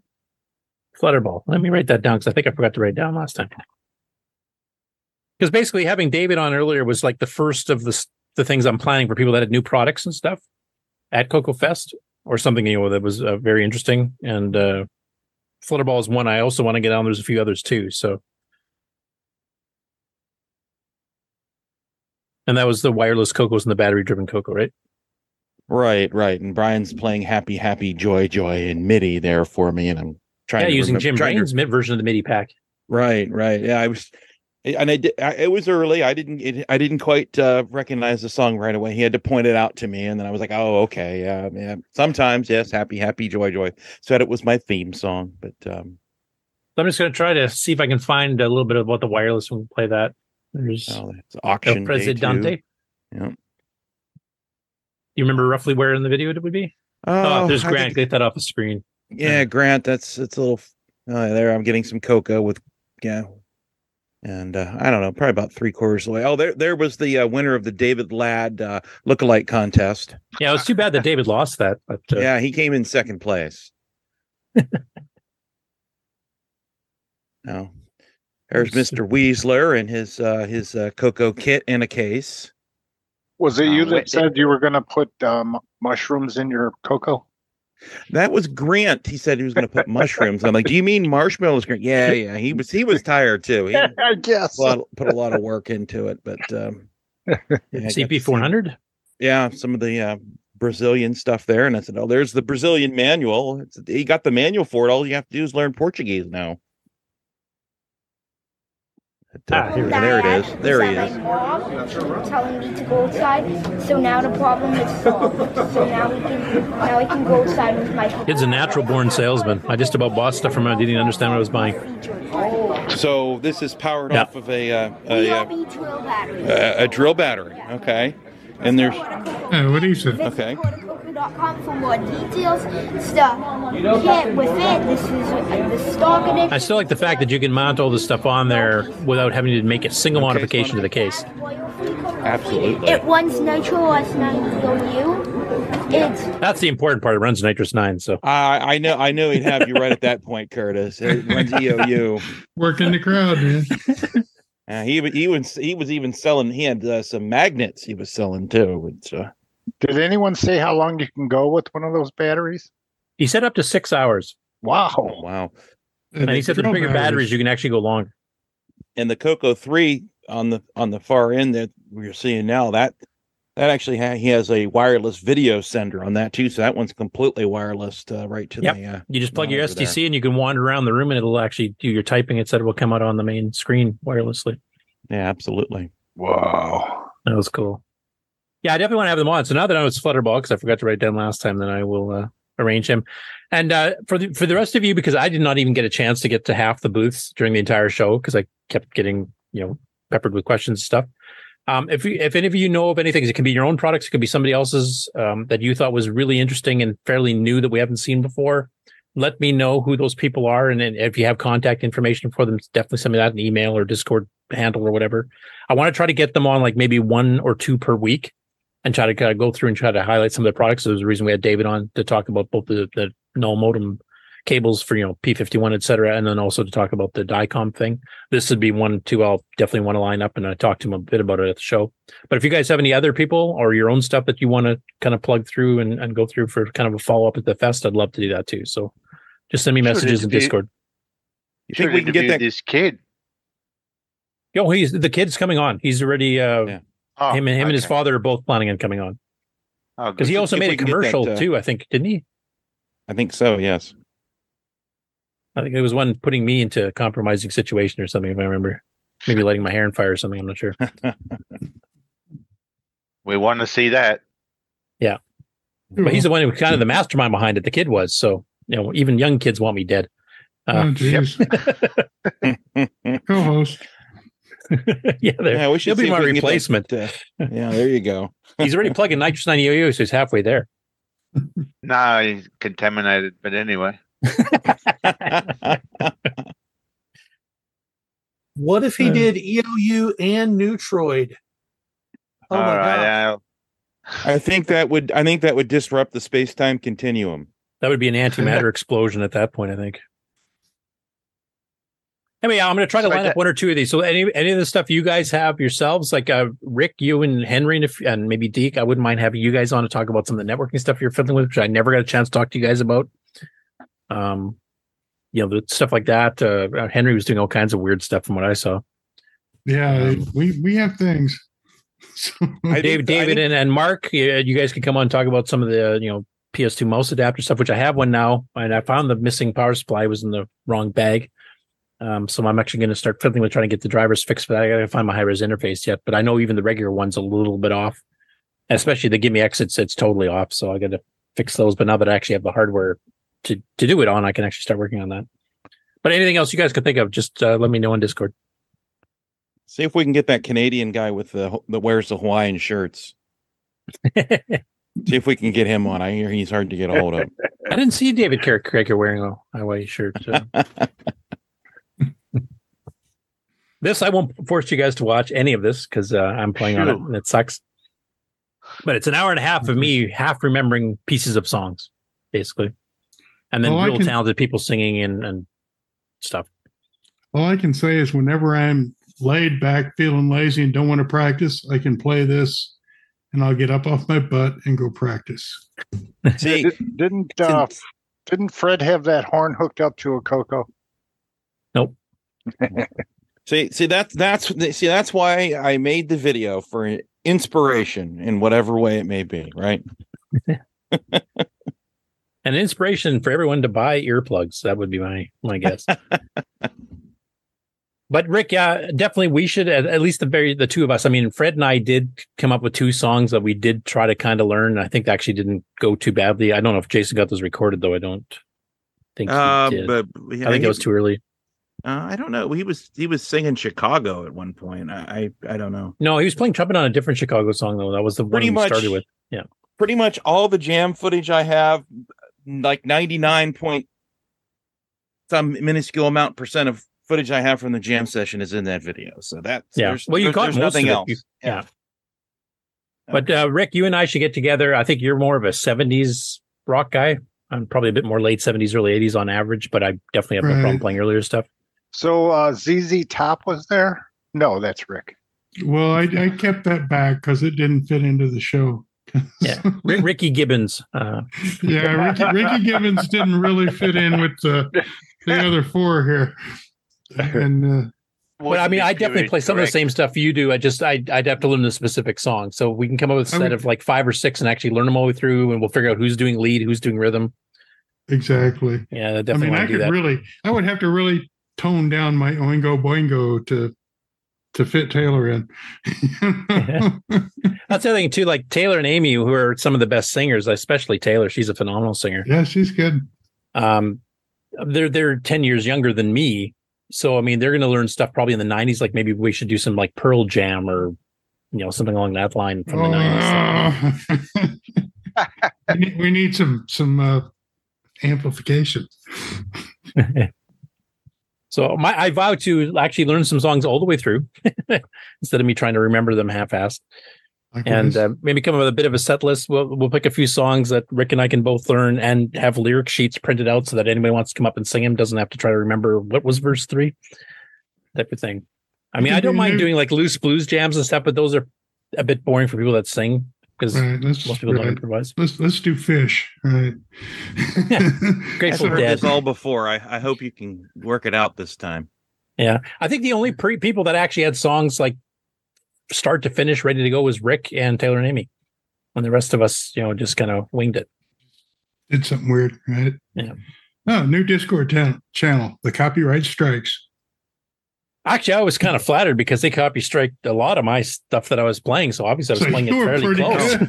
yeah, that's that. That's why I stuck that on my Coco Man channel, not on my Fairly Amused vlog channel. I just didn't want to deal with it. Curtis that is a little too good. Yeah, so Yeah, I never thought I'd hear those words uttered out of anybody's mouth. Never mind. well, no, Nick never has said that to me. So, Ah, ah. uh, next up, and actually, we have the author of it. I think is still on the call, uh, Mr. Bob Emery. If you're hearing us, uh, this is your uh, setting up a Gotek. So I'm going to mute it, and if you just want to kind of mention what you're exactly covering here, except you're muted and you kind of just walked Yeah. away. There we go. Mic working? Here we go. Yeah. Yeah, I'm just uh, looking at uh, my controller there with the built-in side select and setting up a Gotek from scratch. This was a, a request from one of the Discord users. Go Yeah, David through- Ladd, I think it was actually. Um, it wasn't David. Oh, wasn't okay. Go I know he thanked uh, you for it, so I thought it was him. Yeah, go through choosing one. Um, what Now, this is something I was not aware of. So there's different types of Goteks, and some don't work or don't work as well. They all The can- firmware. Yeah, they all can work. It's just that the newest one with the larger screen, you can't get that screen. Like these are, it's the same size LCD, but the board is different. That board won't fit. Although I did see on a another channel where you can actually separate the LCD from the board and like lay the board back in there and it'll work, but that seems like a lot of trouble. To me, it's worth just paying the 50 bucks for the good one rather than paying old 30 bucks and having to do all that work. But also go through the full uh, downloading and installing FlashFloppy, um, actually running the, the firmware setup, how to do some troubleshooting if your drive doesn't show up in the programmer. Uh, kind of three special specific things to look for. And then how to set up an actual USB uh, thumb drive to get it running. And then you have this like config file here where I guess you're setting parameters for the emulated drives. Yeah, there that's basically a default file, and I just kind of scrolled through the whole thing and changed the few settings that we have to change to get it working, and then a couple of display settings that you'll need to configure, you know, for whatever you're actually using. I mean, to be honest, this um, when I saw this, this looked a lot more complicated than I was expecting for what I just assumed was a floppy. I mean, maybe I'm just spoiled from the Coco SDC, but this covers Yeah, like a variety of machines, so you have a lot of options. The originally, I think it was for Amigas, and they support a lot more. I mean, even the pins on the drive, the Coco doesn't use. Yeah. But uh, so yeah, I mean, this- this is for myself personally, I would probably recommend a Coco SDC if you're just doing Coco stuff because it's just a lot Oh, yeah, simpler. but if you're a multi-platform retro computer enthusiast, like say Ken or And if you actually have floppy drives that you would like to convert to virtual disks, uh, a Gotek and a real floppy drive is a great combination. yeah, because you can use an SDC and a, and a Gotek at the same time, can't you? Because I because it just plugs into the regular disk controller, correct? You you would need a uh, a multi pack. Yeah, If, if you don't have a multi pack, then you'll need a a Gotek and a controller. Yeah, because I brought my floppy drives down um, with my Coco SDC, and I've actually I've transferred a ton of stuff you know, between with the multi-pack, as you mentioned. Mm-hmm. So yeah, if you don't have the multi pack, it's a little more complicated, but Yeah, and I know Rick, you're working on multi-packs, and hopefully Ed starts getting his back in stock again since he actually had some Coco SDC show up in stock recently. Exactly. So hey, Bob, thanks thanks for making that video because that I learned a lot more about the Gotek than I'd known before. I, I like I said, I didn't know it had all these options here, so it looks like it'll cover just about anything you could hook up to it. Yeah, the main ones that I found important uh, is just as far as the interface was uh, increasing the time on the auto selection from two seconds to three seconds. When you're trying to use that encoder, especially with my uh, old blurry eyes, I can't read those things in two seconds often. You know. Okay. Well, cool. Well, I know Dave thank you already, but I'll thank you as well. It was a really informative video. Yep, got more on the way. And you like Rush, so that's always awesome too. Hey, can't go wrong. Oh, did you finally get a chance for me to, to check out that uh, video that Jason put up for the jam session? Because I think I actually did have that little bit of the Rush theme song you use. I, I learned Yeah, like 10 yeah. seconds of it. I found your time code. You're at um one hour, three minutes, and thirteen seconds in. Holy crap, you stayed awake that entire time? Pretty much. I almost started to uh, comment with specific set list.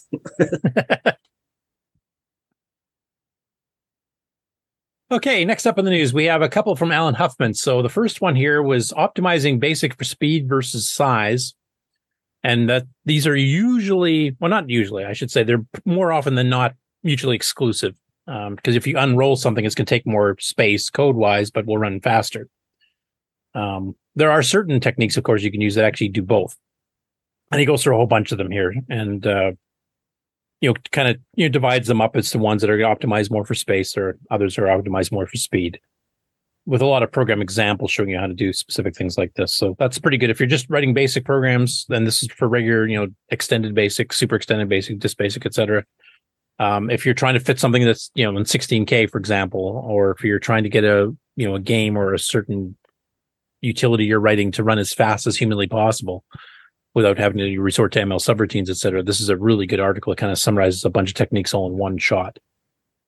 And then his second one here was follow up to the one we covered last week, Coco Disk Basic Disk Structure. So on the first part, he kind of covered how a directory track on the Coco works, what a granule is, and and kind of you know the bare necessities of the granule thing. Here he does the deep dive into you know the the actual file allocation table and how it flags if it's you know the last granule of uh, a file and then it switches to how many sectors are left in that one and how many bytes are left. So he goes through the the nitty gritty details of how the directory structure and the granule tables etc work.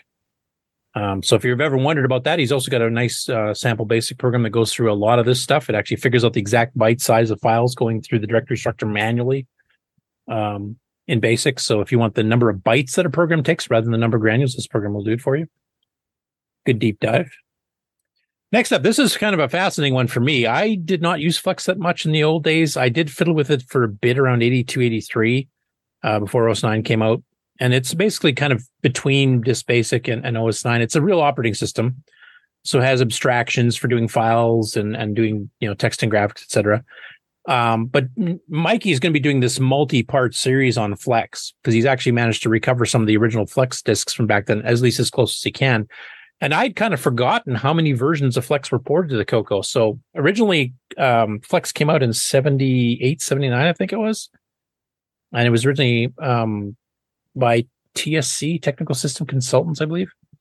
But there was uh, Steve Odneal did the first port, and I think that required an Extron drive because when that version came out, Tandy's floppy drives weren't even out yet.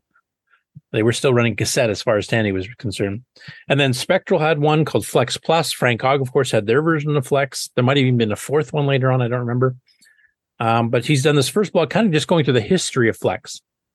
And you'll see a couple strange things here. So I'll just mute um because there's a little bit of music here, but uh his little intro to this particular chapter on Flex shows an original Frank Hogg system disk here that says Color Computer Flex, but it says copyright in 1979. Now, those, those of you that know Coco history know that Coco was not released or not even announced until July 1980.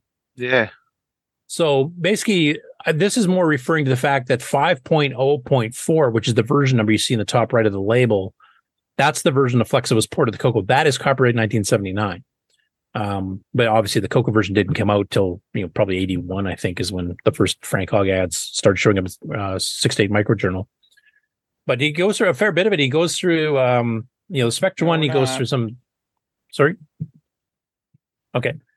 Um, going through the history here, like when you know the Coco was first announced and and you know, kind of going through when Radio Shack started upgrading and adding stuff like you know 32k RAM. Um, then going through some of the old ads in Rainbow from 81, 82. Uh, here they're mentioning in the November 1981 issue of Rainbow that the Tandy disk system finally came out in July of 81. So about a year after the Coco was announced. And of course, it was hideously expensive. Here's when, uh, they started advertising the 32K kits finally, uh, which is the 82 catalog. Here's the original Steve Odneal uh, version sold by Datacomp, a Flex for the color computer. And he goes into something that's a little bit of uh, interesting history here. Originally, when Frank Hogg did the f- port of Flex, it was originally for two hundred dollars, and then he cut the price in half, and then later cut it again. But in his early ads, he also started advertising the fact that he was going to be doing a version of OS nine for the Coco. And in fact, you can see that right here. And I I think we covered some of this on the uh, Frank Hogg interview we did a couple years back, but basically that never happened. He was working on getting OS 9 and Flex both ported to the Coco. OS 9 is a bit more complicated, so that was going to be second, but basically Flex was the first one he got out.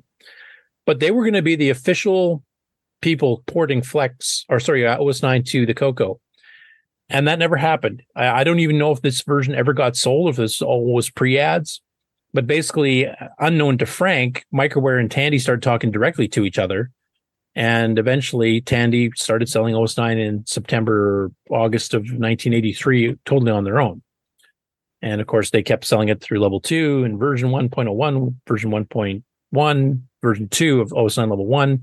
And of course, they sold games and applications and stuff with the actual operating system included in it for it to run. So this is kind of a, I wouldn't say false advertising. They did start the programming of this to get, you know, Coco drivers for the Bitbanger and, and for the video chip and the sound PIAs, everything else.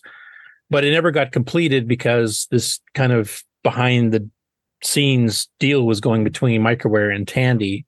And of course, they brought it out on their own. So this was a rather fascinating video. If you want a, a bit of history on Flex in particular, but even a little bit of the OS 9 before Tandy brought it out, and where it might have gone if, if Tandy had not done that. Uh, it's a pretty fascinating video. So I'm looking forward to the other parts of this too. But I know he's actually got it running. Um, the version of uh, Spectrals was called Flex Plus, and there was some code he found on one of the disk images there that mentions uh, checking for the supercharger. I don't know if anybody here has been around the Coco long enough to remember what the heck a Spectral supercharger was. But that was originally a 64K RAM upgrade that you plugged into this actual cartridge port.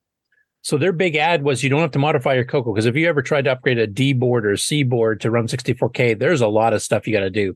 There's bent pins and wires and cutting traces on the circuit board and all kinds of stuff. It's not for the faint-hearted.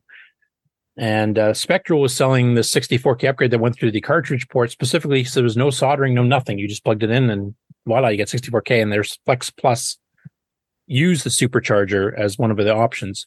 Now, from what Mikey said, it does actually work on a um, regular 64 k upgraded Coco. So I think it auto detected whatever was different about the Spectre one. I've never seen a Coco with that board plugged into the cartridge port.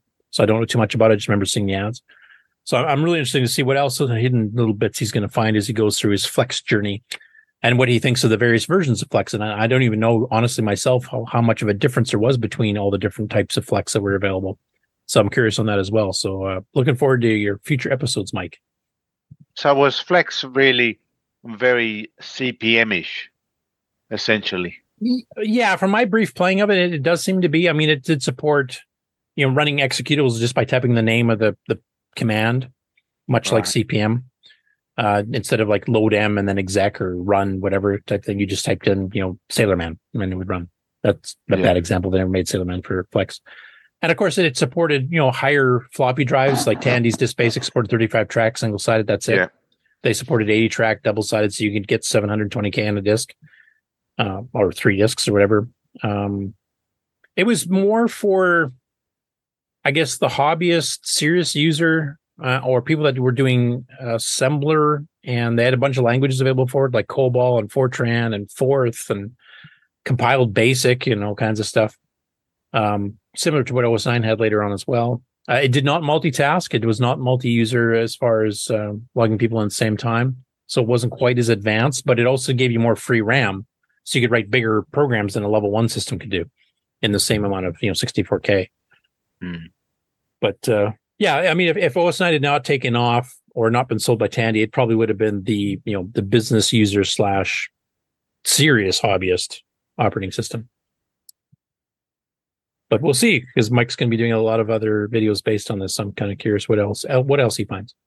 Next up, we have uh, uh, Dave Veer, who was in the chat earlier. I don't know if he still is. He was kind of going through because some people were asking, how do you take you know artwork you've done on a PC or a Mac or a Linux box and get it onto a Coco to run on a 16 color screen for Coco 3? So Dave does his method, um, where he's creating stuff in I think Paint Shop Pro, and then he tells it to downscale it, and you get a bunch of options for like dithering and pure color and different color sets trying to match. And then he shows you how to com- you know copy those files over to the Coco after splitting them into 8K chunks. So then you can just use pokes and LOADM's to map in different MMU blocks. You can actually load in a full 32K screen in BASIC fairly easily. I'm sure Nick, this is what you do too if you're loading a title screen or something, or even some of your graphic stuff. I So- use um, Roger Taylor's uh, projector program. Yeah, and I usually use uh, Tim Cancel's View program because I can convert a GIF to a you know whatever. But yeah, you know this is Dave's method, and he's actually got some samples, and he does a step by step of what he's using. And I think all the programs he's using are free, so this isn't going to cost you anything.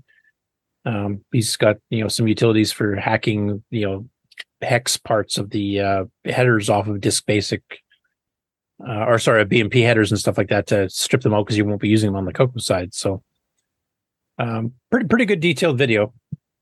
So if you want some information on that, that's available on YouTube. Next up, classic computing log, and I'm I'm not sure who this is. Does anybody else know of this channel? It's only got five subscribers, so I don't know if any of you have even heard of it.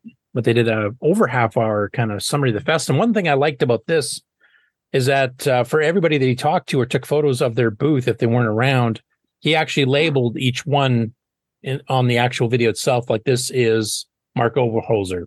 You know, this is um, Canadian retro things, etc. So he actually goes through, and you can, you know, if you're looking at a project and it looks really cool or something on their screen looked really cool, instead of trying to remember who the heck was that again that did that, it's actually labeled, so you can actually figure out pretty good. I won't play that because it's over half an hour, but definitely worth worthwhile checking out if you're trying to remember who did what at the fest, which is something I need to do to you know get some more guests on here to talk about the projects.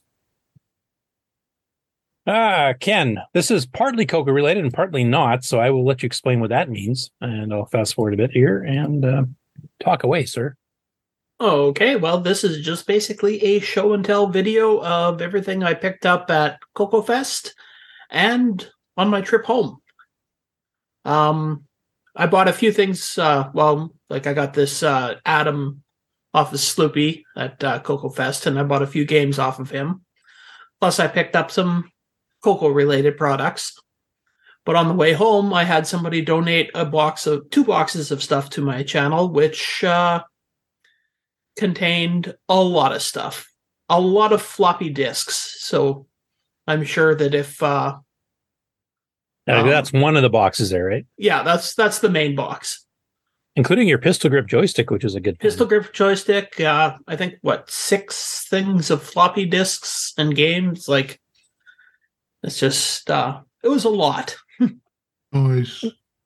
Now, is this somebody you met at the fest, or is this somebody you prearranged with before? Uh, no, this is somebody I prearranged before because um, he he actually lived on the uh, my route coming home from uh, CoCoFEST. So Oh, okay, this way I could just pick this stuff up rather than paying like five hundred dollars to have it all shipped.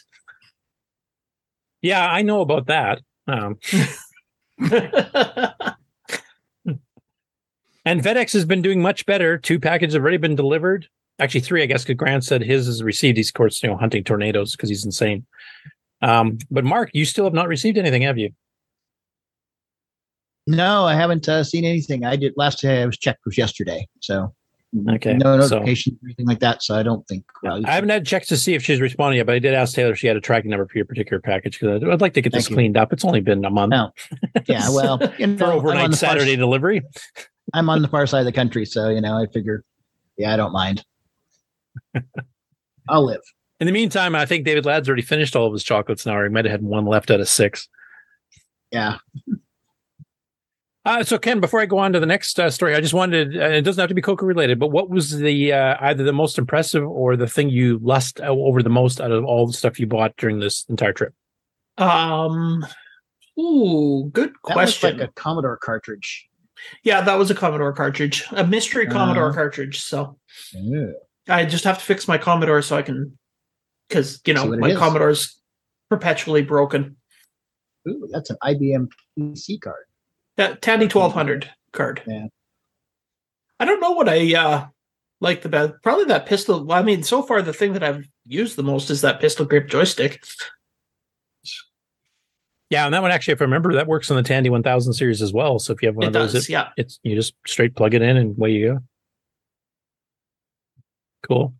And then you got a bunch of pirate, I mean, backups of discs here. Yes, so- offsite backups. I just have no idea what system they're for because none of them are labeled with uh, what system they're for. Yeah, and I did I did recognize some titles that were cross platform, so I couldn't even help Yeah. you. Like I, I can go, I remember that game, but it's on the Apple and the Atari and the C64 and you know the Spectrum or something.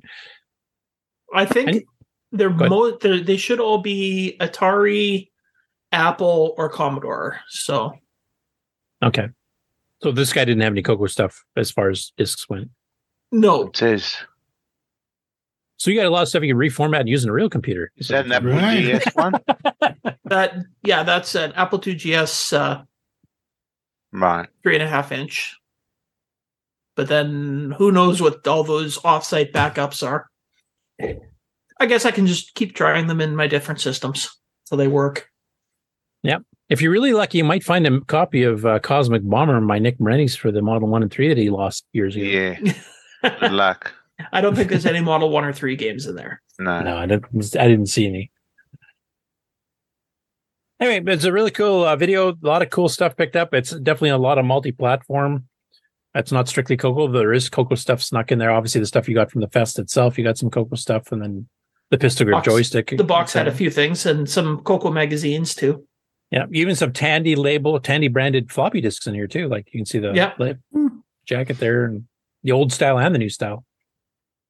So maybe he had some Coco stuff in there because why would There he? might be. Uh, Because honestly, Radio Shack discs were some of the most expensive floppies you could buy, um, and you didn't really gain anything for spending that extra money. So but actually, living in Canada, um, if you had to order them through, like if you lived somewhere like I did, you either had to order them through, another store or buy them at Radio Shack. So you either had to wait five or six days. oh no, I just went to the Apple Store or the. Well, see, we didn't have that. We had a Radio Shack, and then we had outlet places. So Ah. We you could buy it today at Radio Shack, or you could buy it for next week from Sears, or that makes sense then. Right. Yeah. Across the alley from my Burger King job. Hey, because every every town just seemed like in uh, Canada had a Radio Shack just about. Yeah. On Saskatoon, we had one, two, five that I know of, plus a computer center. But we also had Apple II stores and Commodore stores and stuff too. we so- eventually got an Apple II store, but when I was when I first got my, That's tan, my uh, TRS computer, um, we only had a Radio Shack. Otherwise, it was mail order for everything else. We Yeah. made a lot of flippies. Yep, the whole punch. I mean, I did have some Radio Shack discs, and like you, sometimes if the other stores were out of stock, then I would run over to Radio Shack if I really needed a disc right now. And I do remember when I bought my disc drive for eight hundred dollars Canadian uh, with the cartridge controller, uh, they included one free disc, so I saved five bucks there. A whole free disc. Yeah, yeah, it was nicely packaged, wasn't it? Little plastic slipcover thing. Yep. Well, I know for the um when I had access to the Apple II computer from my mom, all my offsite backup games were made on Tandy discs because that was the most convenient for me to get. Yeah, and they were decent quality. They weren't like terrible quality. There was definitely brands I bought that I had way more trouble with than Tandy ones. They were just so overpriced was the only issue. do But like you said, if that's what you had, Do you guys think that uh, floppy drives and and floppies were like over engineered because you know it's forty some years and they're still working? not all of them are. that's that's David when he recovered that source code for uh, ice hockey uh, when it made not hideous all of them. noises in his floppy drive. I don't have a har- a floppy drive that ever quit or was dirt too dirty, did not work, or all of mine work. They can work for a very long time. That's yeah, true. I've got one or two floppy drives, five and a quarters that are dead. And the original was it the Tech brand, the full height with that pushable slot thing button to open the drive? Those were crap. That was actually giving me trouble already by the late eighties. Those were actually called disc cruncher drives because they gave you trouble from the late eight minutes. Yeah. Though those were not good quality drives. I'm glad Tandy switched them out for Tandons, I think later on when they brought the 40 track full heights and then they switched to the half heights after that, which were pretty reliable. I've, I've still got some of the, several of those running. But that original tech drive, actually, once I bought a, a Tandon drive, I got rid of it because it was already giving me problems corrupting directories.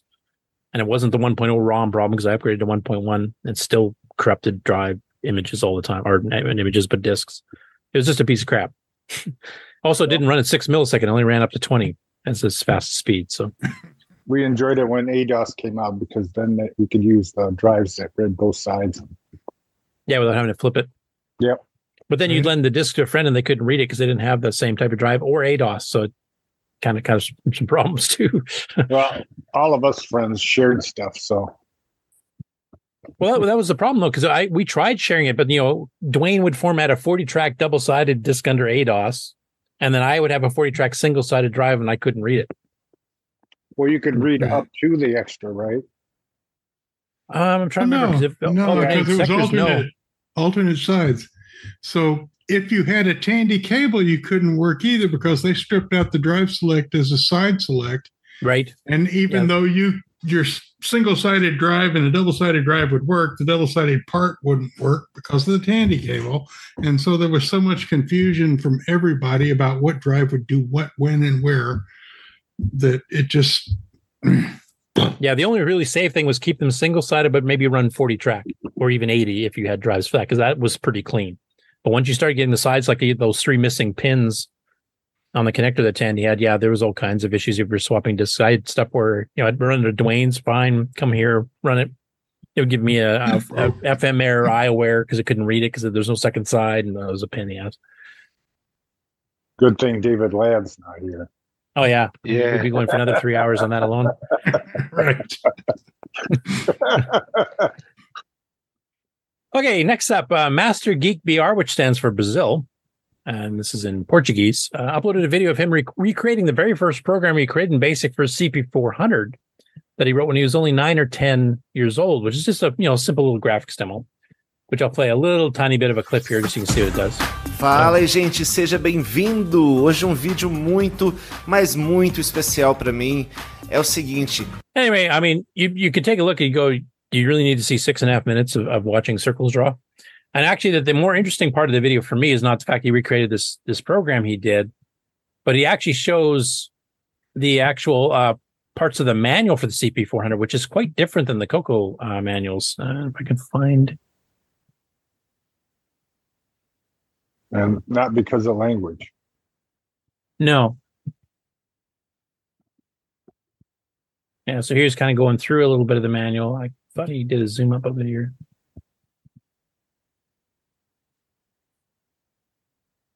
talking about the 8 bit guy with some of the basic stuff.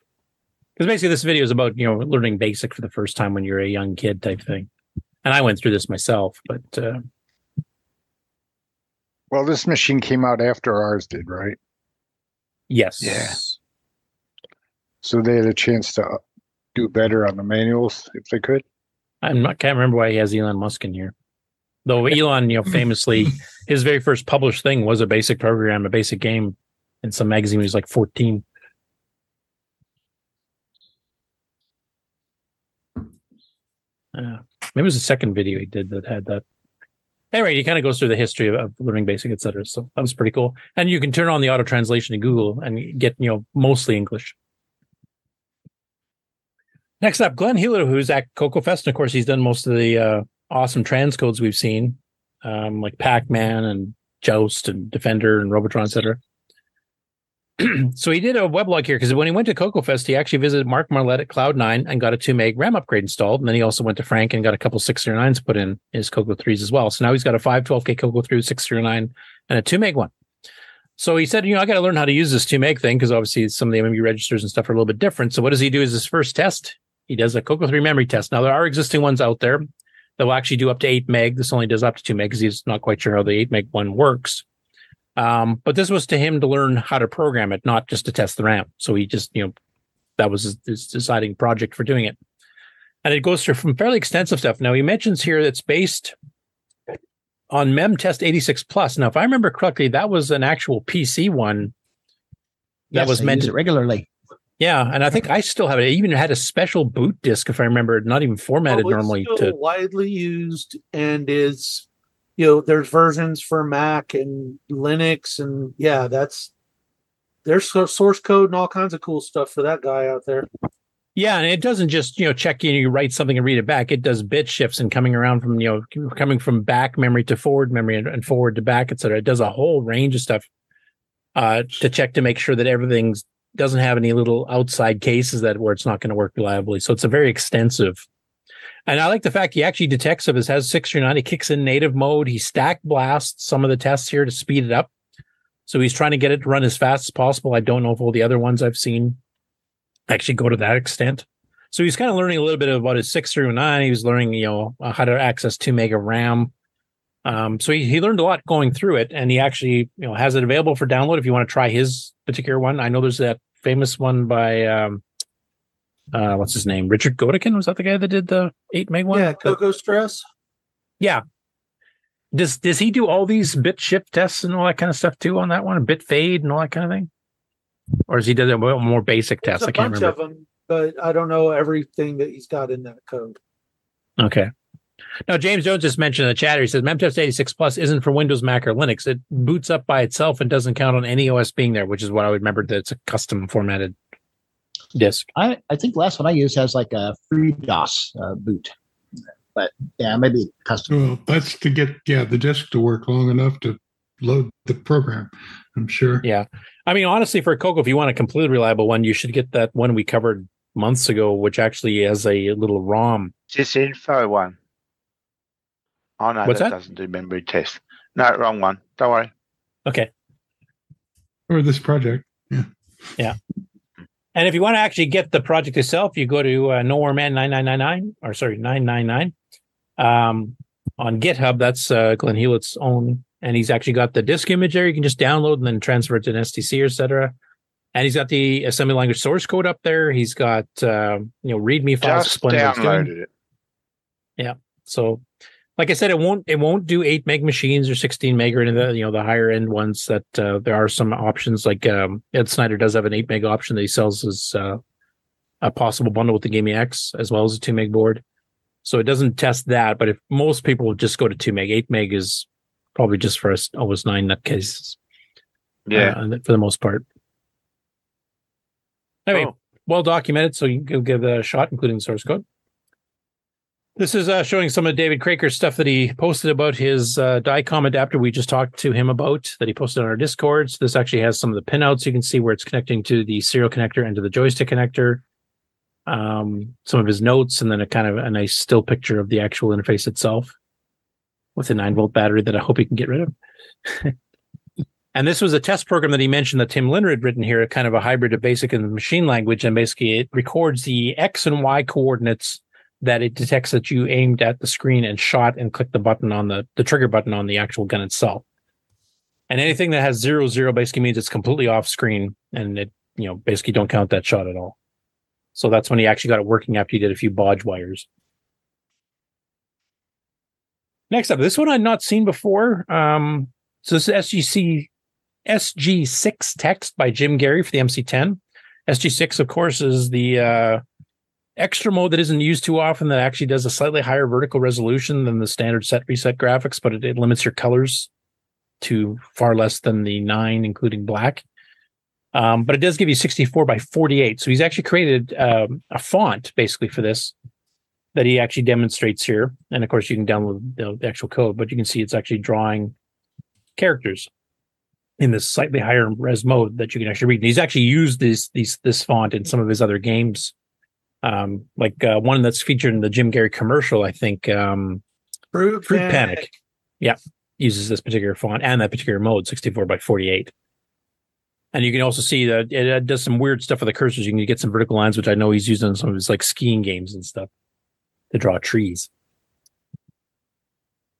Next up, um, Paul Shoemaker released a quick little 30 second video showing an installation of Brendan Donaghy's uh, Pi Key 10 adapter. So this is a adapter that goes into the MC10. You can combine it with a Coco VGA if you want, and it actually has rerouted power and reset switches. You can get to them much easier. It has the uh, two joystick ports. I think those are for. Um, I think when you click digital joystick ports that basically push the keyboard keys. Yeah, yeah, basically. So you basically have a digital style joystick based on you know the common keys that are used for MC10 games, which we've shown uh, videos of that in before too. Um, but this basically lets you use you know modern keyboards hooked up, which this is what this cable here is going for. So I'll just play the video and kind of demonstrate it We're looking. And the funny thing is, it actually enables both keyboards at the same time, so you can type on the MC10 keyboard at the exact same time you're typing in on the modern keyboard. I think he just demonstrates them sequentially, but basically they both work simultaneously. Just needs a real time clock.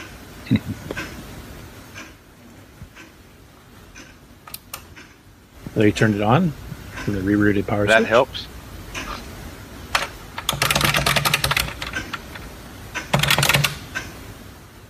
Wow, clicky keyboard. Yep. So they can see both keyboards are working at the same time. So that's just plain old cool. So you can have one hand on the left keyboard and the other hand on the right. Makes it a, a big keyboard. Well, joysticks and the joystick adapters, and then you've got a keyboard besides. So yeah, Yeah.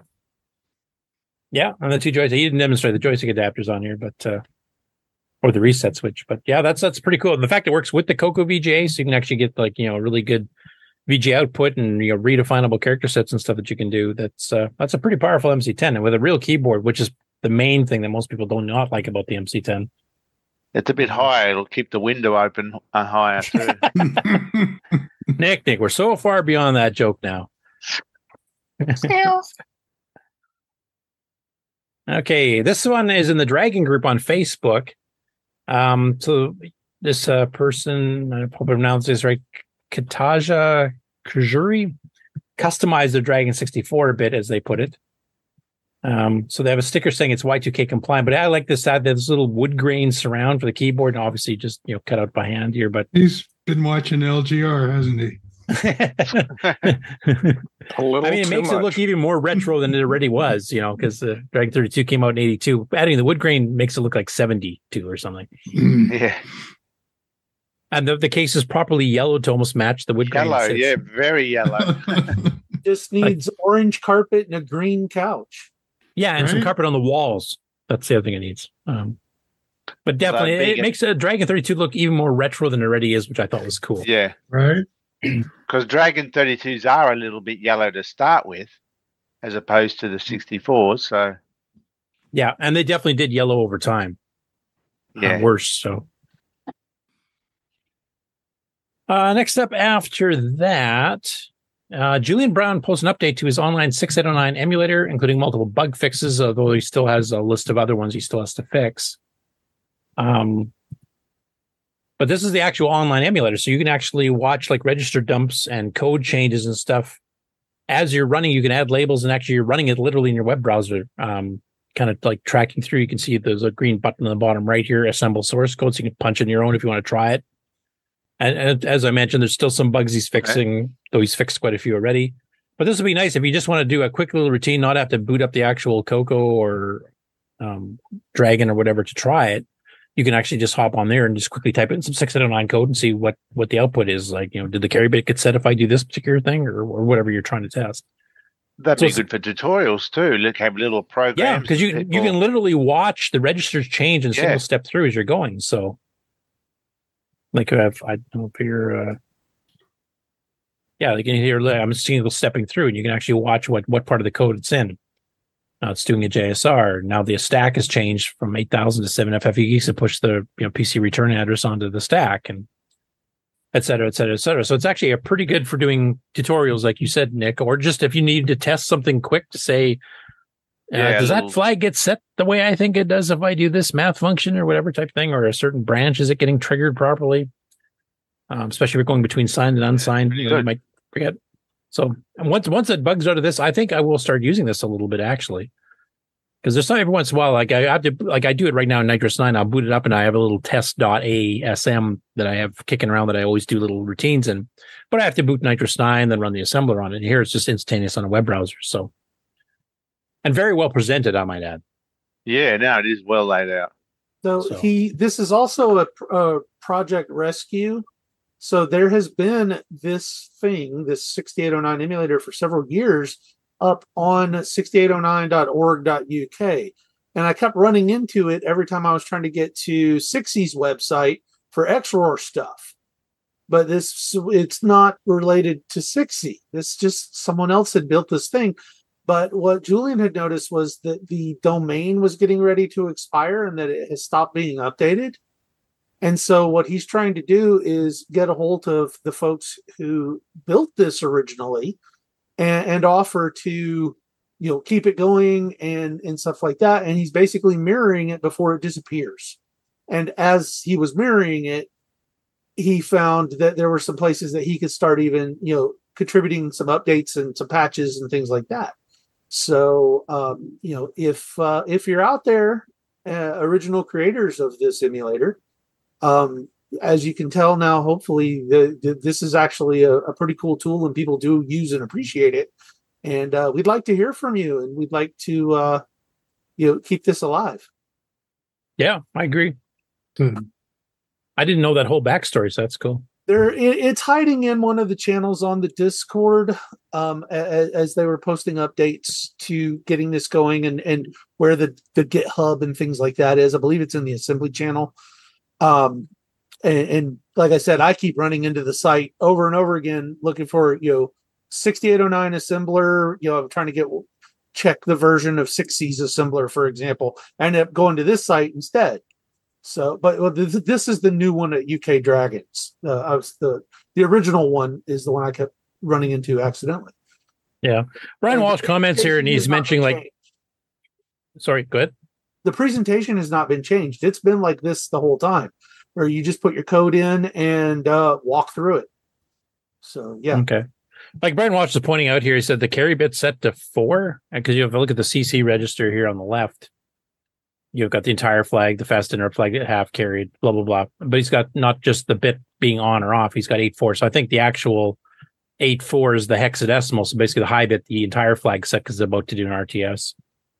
Uh, and then the you know bit would it be bit three, bit two, if you're going base zero, flag is set. I think this is actually the raw hex. So that's one of the bugs to still fix is it has to break that hex No, value apart to each of the individual bit flags. binary. Yeah. But I mean, they when they both posted about, it, they did mention they'd fixed like five or six bugs recently, and there's a list of at least three or four more they know they have to fix, and possibly others as they, you know, as more people test it. But yeah, I, I really Yeah. like the presentation of this. It's a good one, yeah. What's down below? It scrolls down. Uh, memory watch points, No, uh, the- what the text screen currently looks like. Screen, yeah. Yeah. No, I think this is only Coco one and two because it's, or sorry, Dragon basically. So it's Coco one and two equivalent, not Coco three stuff. yeah. There's Still- a link to the original at the at the bottom as well. So, but yeah, it does show you the graphic screen and everything. Yeah, so you could actually write a bit of code and then not only see it running the code, but see it what it'll look like on the screen if you're And that I would really like because that would help me with some of the NitrOS-9 stuff I've been doing. Because right now, uh, you know, it's rendering to a screen that's not the current display screen in MAME, for example. You know, I'm double buffering. So I'm displaying screen buffer one. I'm writing stuff, you know, for Rescue on Fractal, something on screen buffer two, but I can't actually see the damn thing to see what it's actually updating. And this this might allow you to get around that. I'm not sure. But if you can Ah. specify just the start address of where the screen is, then I can tell it to look at a different screen than actually is being displayed.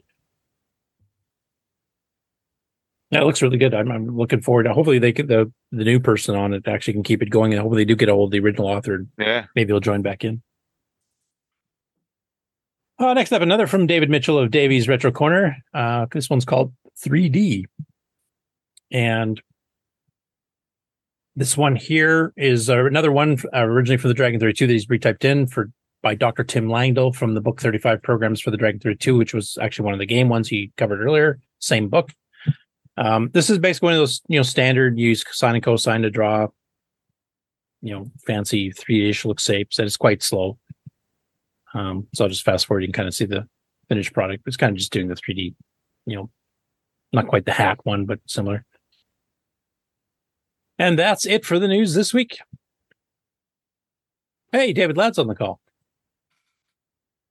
Where'd he come from? Oh no. It's because we spoke too much about floppy drives or floppy disk. No, Don't wake him up. you got my. You got me. you said my name too many times, so I appeared. What was the second word, word we put up following it? yeah. There's some adjectives and adverbs we added here we didn't think it would That's be right. for your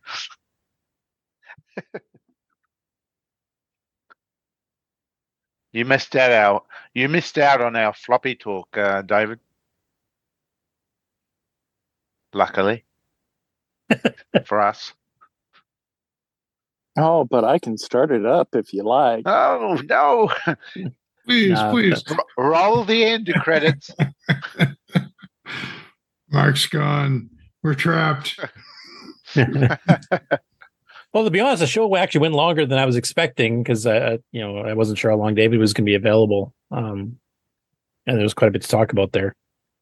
So I don't know if we want to keep going for a little bit longer or just call the show because it's what been three and a half hours already. But I would like to thank uh, Mark Overholzer for um, hosting it because uh, Mark Mosley, our regular streamer, was not able to make it. And uh, there's a couple little glitches here at the beginning and stuff here, but um, it's it's complicated getting all this stuff up and running. I think he did a great job. Yeah, I think he worked out some of the you know the glitches here as as the show went on too. So right, right. and it means that uh, he's got no more excuses for starting and running his show idea, which has been building up a backlog of things for quite a while now. So now yeah, Ken and I are do- supposed to do an episode of that fairly soon too. So What do you say, what? Mark? What? Huh? I heard my name. Yeah, you're committed. Too late. Yeah, crap. Okay. your, your schedule, just have it all ready by then. We won't tell you what till we get there. But All right, go back to sleep. see, this is why Nick uh, he always leaves his uh, you know his avatar up because he can sleep and we won't even know if he mutes it. That's right. Yeah. We know. We just ask say Nick every now and then, and whether Yeah, and then he doesn't show up for five minutes. not. You know, But but just mention the word Neutroid and uh, I'll be straight back. or Vegemite. There's a whole dictionary of Nick wake up calls. I put Vegemite on par with Neutroid. I would I would say that's an acceptable term. Do have the sound effects for Neutroid, uh, the new one, if you want to hear them. Well, I haven't got it in the, the program. I just got the original WAV file so I can hear what's coming. Do you want Like, to hear so this is like a warning. Neutroid, another warning, Yet that's right. another version of Neutroid coming. Project updates and acquisitions. Why not give it to us? They're- They're just sound effects, so um, still got to massage them into the into the program, but uh, I'll just see if I have got it easily available. But keep talking. I'll see if I can. Where's set my it up. mute button again? Uh, Hurry up in the show before it's too late. yeah. Here's my original acquisition. I found this in a workbook. My Radio Shack daily color. Oh, I got one of those. Yeah. Oh yeah. How good, many though. people still have one of these? I do. Oh, I and inductors. Your, yours looks well used, I must say. Yeah, yeah. used to- it, uh, Yep. I eventually to, uh, memorized all this crap, but uh, it took a while. Yeah, they were great. Those. So that's what that looks like in your memory. No, this is this is what it looks like in life. In my memory, it's still nice and bright. Oh, and uh, thirty nine cents was still a meaningful amount of money. Wow. Now, or one of, is one of the new uh, Neutroid sound effects? Is it wah wah wah wah? No. Uh, tell me if you can hear this. I'll just Maybe some retching. hang on. I've got to. Did you hear that? Nope. Thank God. Oh, okay. I, I haven't shared, so sounds great. matter. Yeah. Yeah, silent. Huge improvement over the version we played on the challenge recently. Yeah. That was the sound of the empty RAM where the effect has Oh, been boy. not loaded yet. Yeah, no, I'll wait till I get it put in the game first rather than try to fiddle with the, the other way. yeah, you can you can always inflict that on us later. So Yeah, no, we'll leave it for next time. But yeah, I'm going to try to line up. I, like I've still got to get some uh, full blown interviews going. There's a few people that need to do that, and I also didn't want to try to get some of the people that were exhibiting new stuff at the the fest to come on and you know kind of discuss their products and you know what they have available that some people might have missed if like me they didn't make it to every table.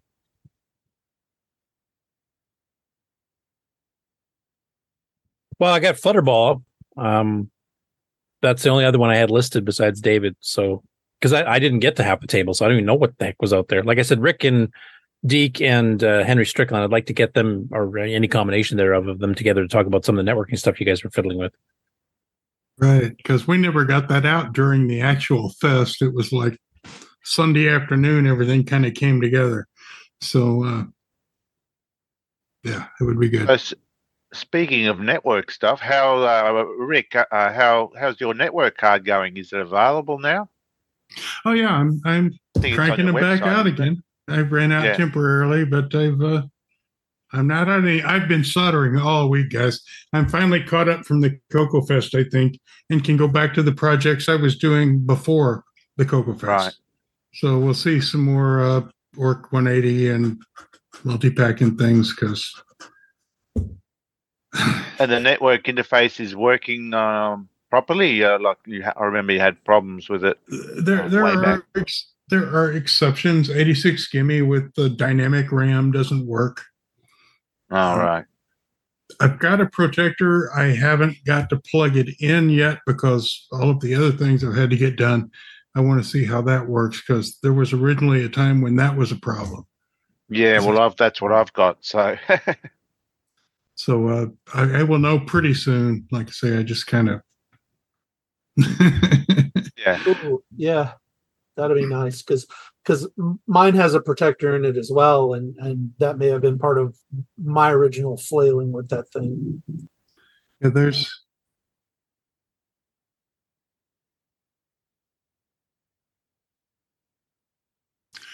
Yeah, Right, yeah, I, th- I think I've got problems too. Yeah, so because I I'm kind of thinking these chips, the WizNet, the uh, what's the other thing that's blowing up right now?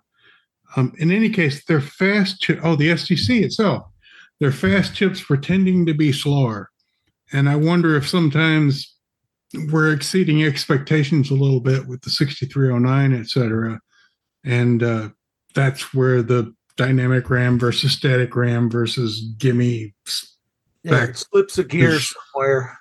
Yeah. right. I wonder if the protector because it it it buffers the um the address lines, doesn't it, from the CPU? buffers every dang thing. so I'm wondering if that's causing problems with Read, uh, write, interrupts, you name it, it's buffered. so Yeah, because I do. could- I'm seeing uh, the the glitches on the screen now since I put that put that in. So it, I think it is causing problems. It'd be good if there was a way you can put a jumper in just to stop stop that buffering. Well, there's there's no no such thing as a zero nanosecond buffer. So Yeah. It's All right. what can you get away with and what can't you and what can we get away with? I think he's making assumptions. If I'm fast enough, the 60 X09 will never see it, and the old LS chips will never see it. But what about when you have a fast chip on the outside of the bus that can see that difference in Yeah, timing? yeah. That well, that's yeah. Because I've got a six three oh nine. Yeah. Well, because so I'm running a WizNet or the SDC's running whatever Atmel chip. Those are much faster than the, the they can see the difference in the buffer delay Yeah. on like the that- cart, the interrupt line, and so forth. And I wonder if that's somehow biting us both. Rick, Rick. Yeah. Yeah, Yeah, if, you- me if you get the buffer out, you're you're gold. But Yeah. It's the buffer. It's the protector part of it. Yeah. Rick. Rick, how does the um, buffer uh, work to save the CPU from getting broken? Like it if you blows uh, up. It blows up first.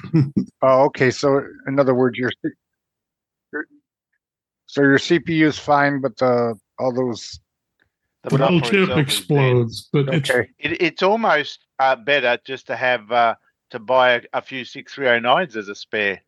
But To blow up now- a six three oh nine, just whack in another one. Well, what's the whole idea of why do you have it then? Well, Well, it's to when plugging in cartridges. Yeah. and, Right. and Yeah. the protector also has the extra address lines for more than 512k. Well, that was the part I wanted. Really, that's the only part I want for the two meg. right. The So my rest rest of the buffering is uh, seems to be causing problems. I, I've never Mhm. seen any kind of problem with mine, and I have the bu- buffer thing in there. Ah, m- mine works Oh, fine. will It's just I do Right. see the glitches, the little sparklies when I'm using a uh, uh, a, a GIME graphics mode. You- You do see sparklies, and it sometimes doesn't reset properly. I have to hit reset a few times. Yeah. But during operation, it works okay. I mean, it, it runs NitrOS-9, so you know that was one area I was hoping it would crash, but Well, No. well now So- they found a way for the SDC to crash NitrOS-9. Well, that's the firmware update. which I Yeah, think that's- is yeah. well, I think we're related. Something the firmware is doing is exceeding the, you know, we're exceeding expectations of the delay Something, that the Atmel Yeah. chip in the SDC expects to see some manner. I think we're Yeah, all 'cause we, we haven't changed that the driver for the SDC in like since Right. beta four or three or No, two no. or something like that. So it's think- it's been I fine until that firmware. we're all stumbling into the same hole, is what I'm saying here. And uh, if we figure out one of them, we'll probably figure out all of them. Yeah. Yeah. Oh, we'll wait and see. But meanwhile, I have other pro- projects to work on, much like the uh, the software guys. Yep. And remember, just go to sleep, wake up in the morning, and you'll solve your problem. Hey guys, uh, I got a um, speech and sound uh, pack at the uh, show, and it, the manual is kind of thick, and it has uh, like another language on the back part. And um, the guy that sold it to me was saying that it's bilingual or whatever. Oh, cool. Is that like a rare one or what? Does it actually so. speak French, or is it Yeah, I'm not. a- I'm not sure. Hmm. I have it, but I haven't looked at it, you know, closely. that would be really cool if it has. Is that the Tandy one? Sound and speech pack. Well, hang on. I'll go get it. Hang on. Okay. Hang on. 'cause I saw that. Too long. but keep talking. and I'll I'll be back. I'll get it swearing in uh, some other language. Right, because I, I saw the bilingual, but is that just the manual, or does it actually have phonemes in there to? I would have thought it's uh, the manual. Yeah. Yeah, I would guess it might be the Quebec one or something. Yeah. Yeah. Right, because you can't sell anything in Quebec if it hasn't. It doesn't have in it. French. Yeah. No, just Quebec. Well, nowadays we pretty off to have both languages on pretty well everything, but yeah, back back then I don't think it was quite as strict, or maybe I'm remembering wrong. But anyway, the uh, sound and speech pack, the uh, speech on that is pretty hard to understand anyway. So you don't know. Yeah, it it wasn't a could be talking. pack. That's Right, right. It could could be any any language you want there. it could be Greek right now, for all I know. That's yeah. right. If you don't understand it, yeah, okay, it's bilingual. Oh, it's either English or it's stupid. Well, I think it tells you something that the deluxe color computer had the AY sound chip from the sound speech back. They did not put the speech chip into the deluxe. Yeah, no, that would have been good. But yeah, Yeah. why why didn't Tandy do this?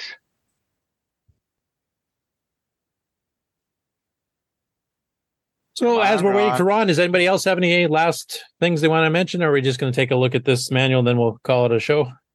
Yep, I'd say so. I can play a game of uh, I know Ken's just fighting to stay awake as long enough to make it through the show tail end here, and he's he's almost failing at this point. So we better hurry up. Why up. don't you just start playing that Neutroid video again?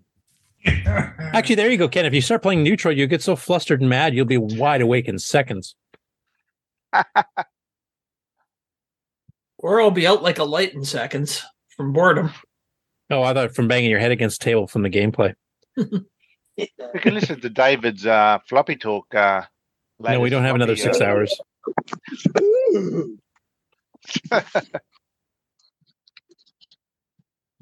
Here he comes. dramatic review of a sector of a floppy disk. And actually, Curtis, I'm not fighting to stay awake. I'm fighting to wake up after the news. Oh, well, that's Oh. that's expected. That's normal. Okay, here we go. Here's Ron. Okay, it says uh, it's a. Um, well, first of all, let's see. Let me get rid The of the Tandy background. one, yeah.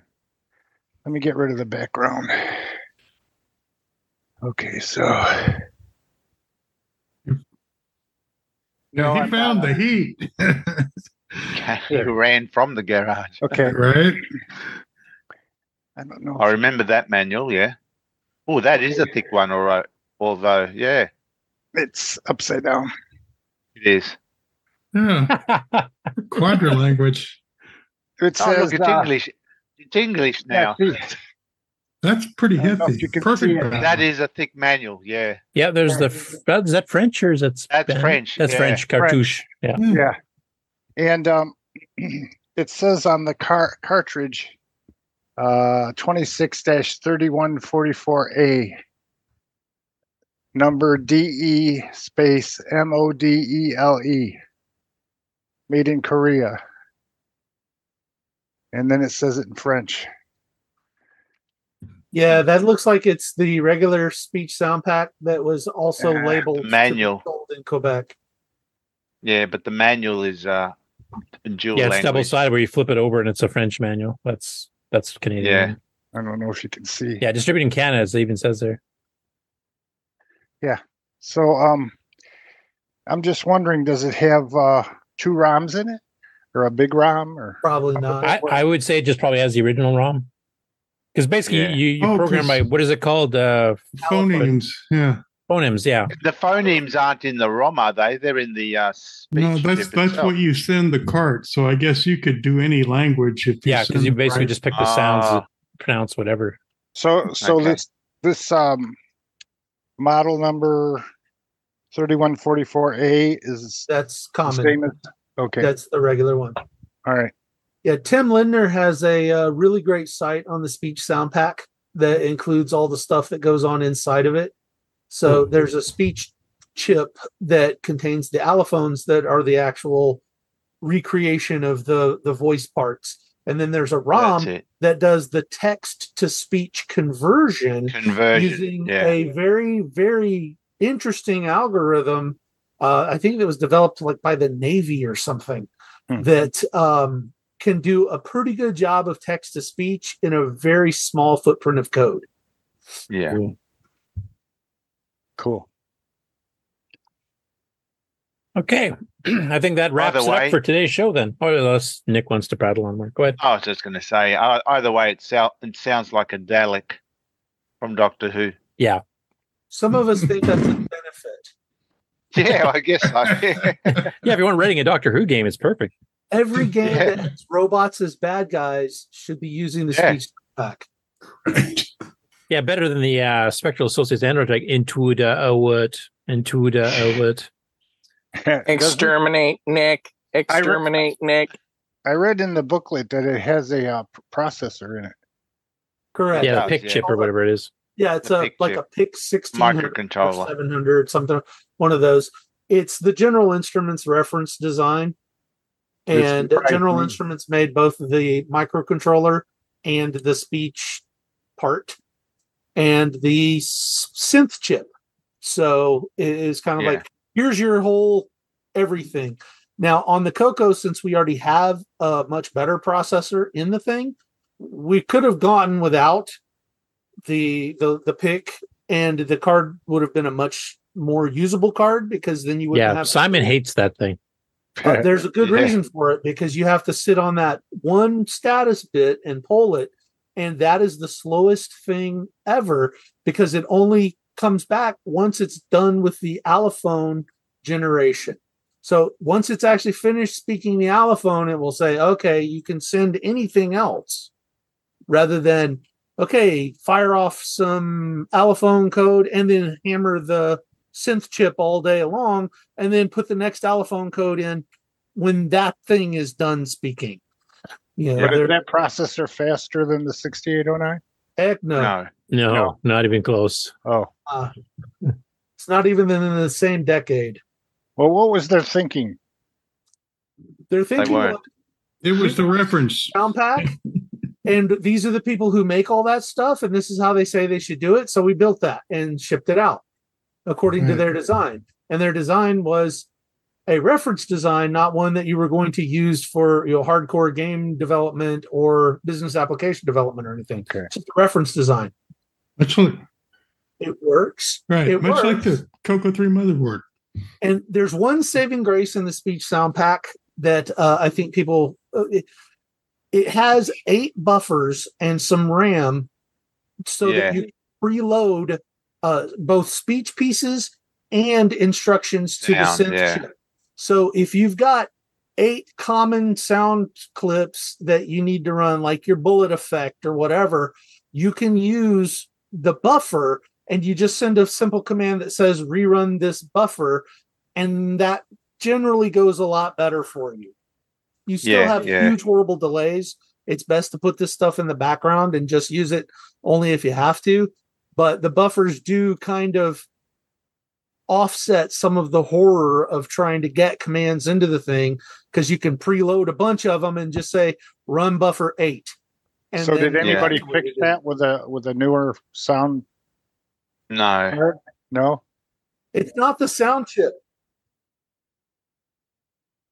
Oh, Yeah, they buy. They don't have that stupid PIC chip that So slows everything down in between. All right. Yeah. Everything on the speech sound pack has to go through commands to that PIC chip.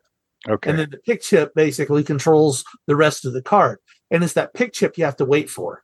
Yeah, and if I remember correctly, the the uh, the deluxe Coco I don't think had the PIC chip. I think it Correct. just had the sound it was chip. just No, the no. AY sitting in an address. so they even realized it was a mistake after the fact, Uh-huh. but they never corrected the. The good cartridge. thing about the that cartridge though is the fact that you could do it from basic. Once you set up all those buffers and whatever, it's it's actually easy to use the cartridge from a basic program. Yeah. But yeah, Particularly the doing speech stuff. The sound stuff's a little bit more complicated, but the uh, the speech stuff is quite but- easy. That's right. But when you're writing a say a, a game, a commercial game, and you don't want all those delays and and things in there. You want to be able to write to the hardware directly and get things working, you know, exactly when you want them to. Yeah. Uh, Because there's waiting literally only a a couple games that really use that card well. Uh, Pitfall Two, I think, is probably the best one. In, yeah, the for the incident. sound. Yeah, everything else uses the. well, uh, no, the Pitfall voice Two actually did the is- background music too, like multi-voice music running and sound effects. But it doesn't use Hmm. the voice though, does it? Um, I don't think so. Ganabuana did. I can't remember if Pitfall Two did because they go Oh, Ooga or whatever the heck when you. Oh, run it. okay. Yeah, which actually works out good because it doesn't matter if you didn't understand it. yeah, it's meant to be a foreign language, anyways. Who cares? exactly. Well, thanks for letting me extend the show just a little longer. Oh, yeah, shooting for that four hour mark now. Thanks, Ron. You're welcome. okay, now now now for David's lad, and this is where I hang up. Yeah. anyway, that's that's the show for today. I'm going to cut it off now. Right? Sorry. Let's all sneak out. and leave Uh, Mark. okay. Big big thank you to Mark for uh, hosting. Uh, uh, Mark Overhoser for hosting because Mark Bosley wasn't here. Um, there was a bit of glitching at the beginning, which I think mostly got fixed. So, I now that you've got kind of this under your belt here, I think it'll probably get a bit easier. So we can start doing the tech talks soon. Right. Beauty. Bye. See y'all next week. Bye. This concludes another episode of The Coco Nation, the world's leading live interactive talk show featuring the Tandy Color Computer. For all things The Coco Nation, visit us on the web at thecoconation.com. We'd love to hear from you. Send feedback, suggestions, even segments via email to show at thecoconation.com. The Coco Nation Show would not exist without the community and its cast and crew. The Coco Nation theme song, copyright 2022, D. Bruce Moore, mixed, mastered, and produced by D. Bruce Moore. The Coco Nation is over.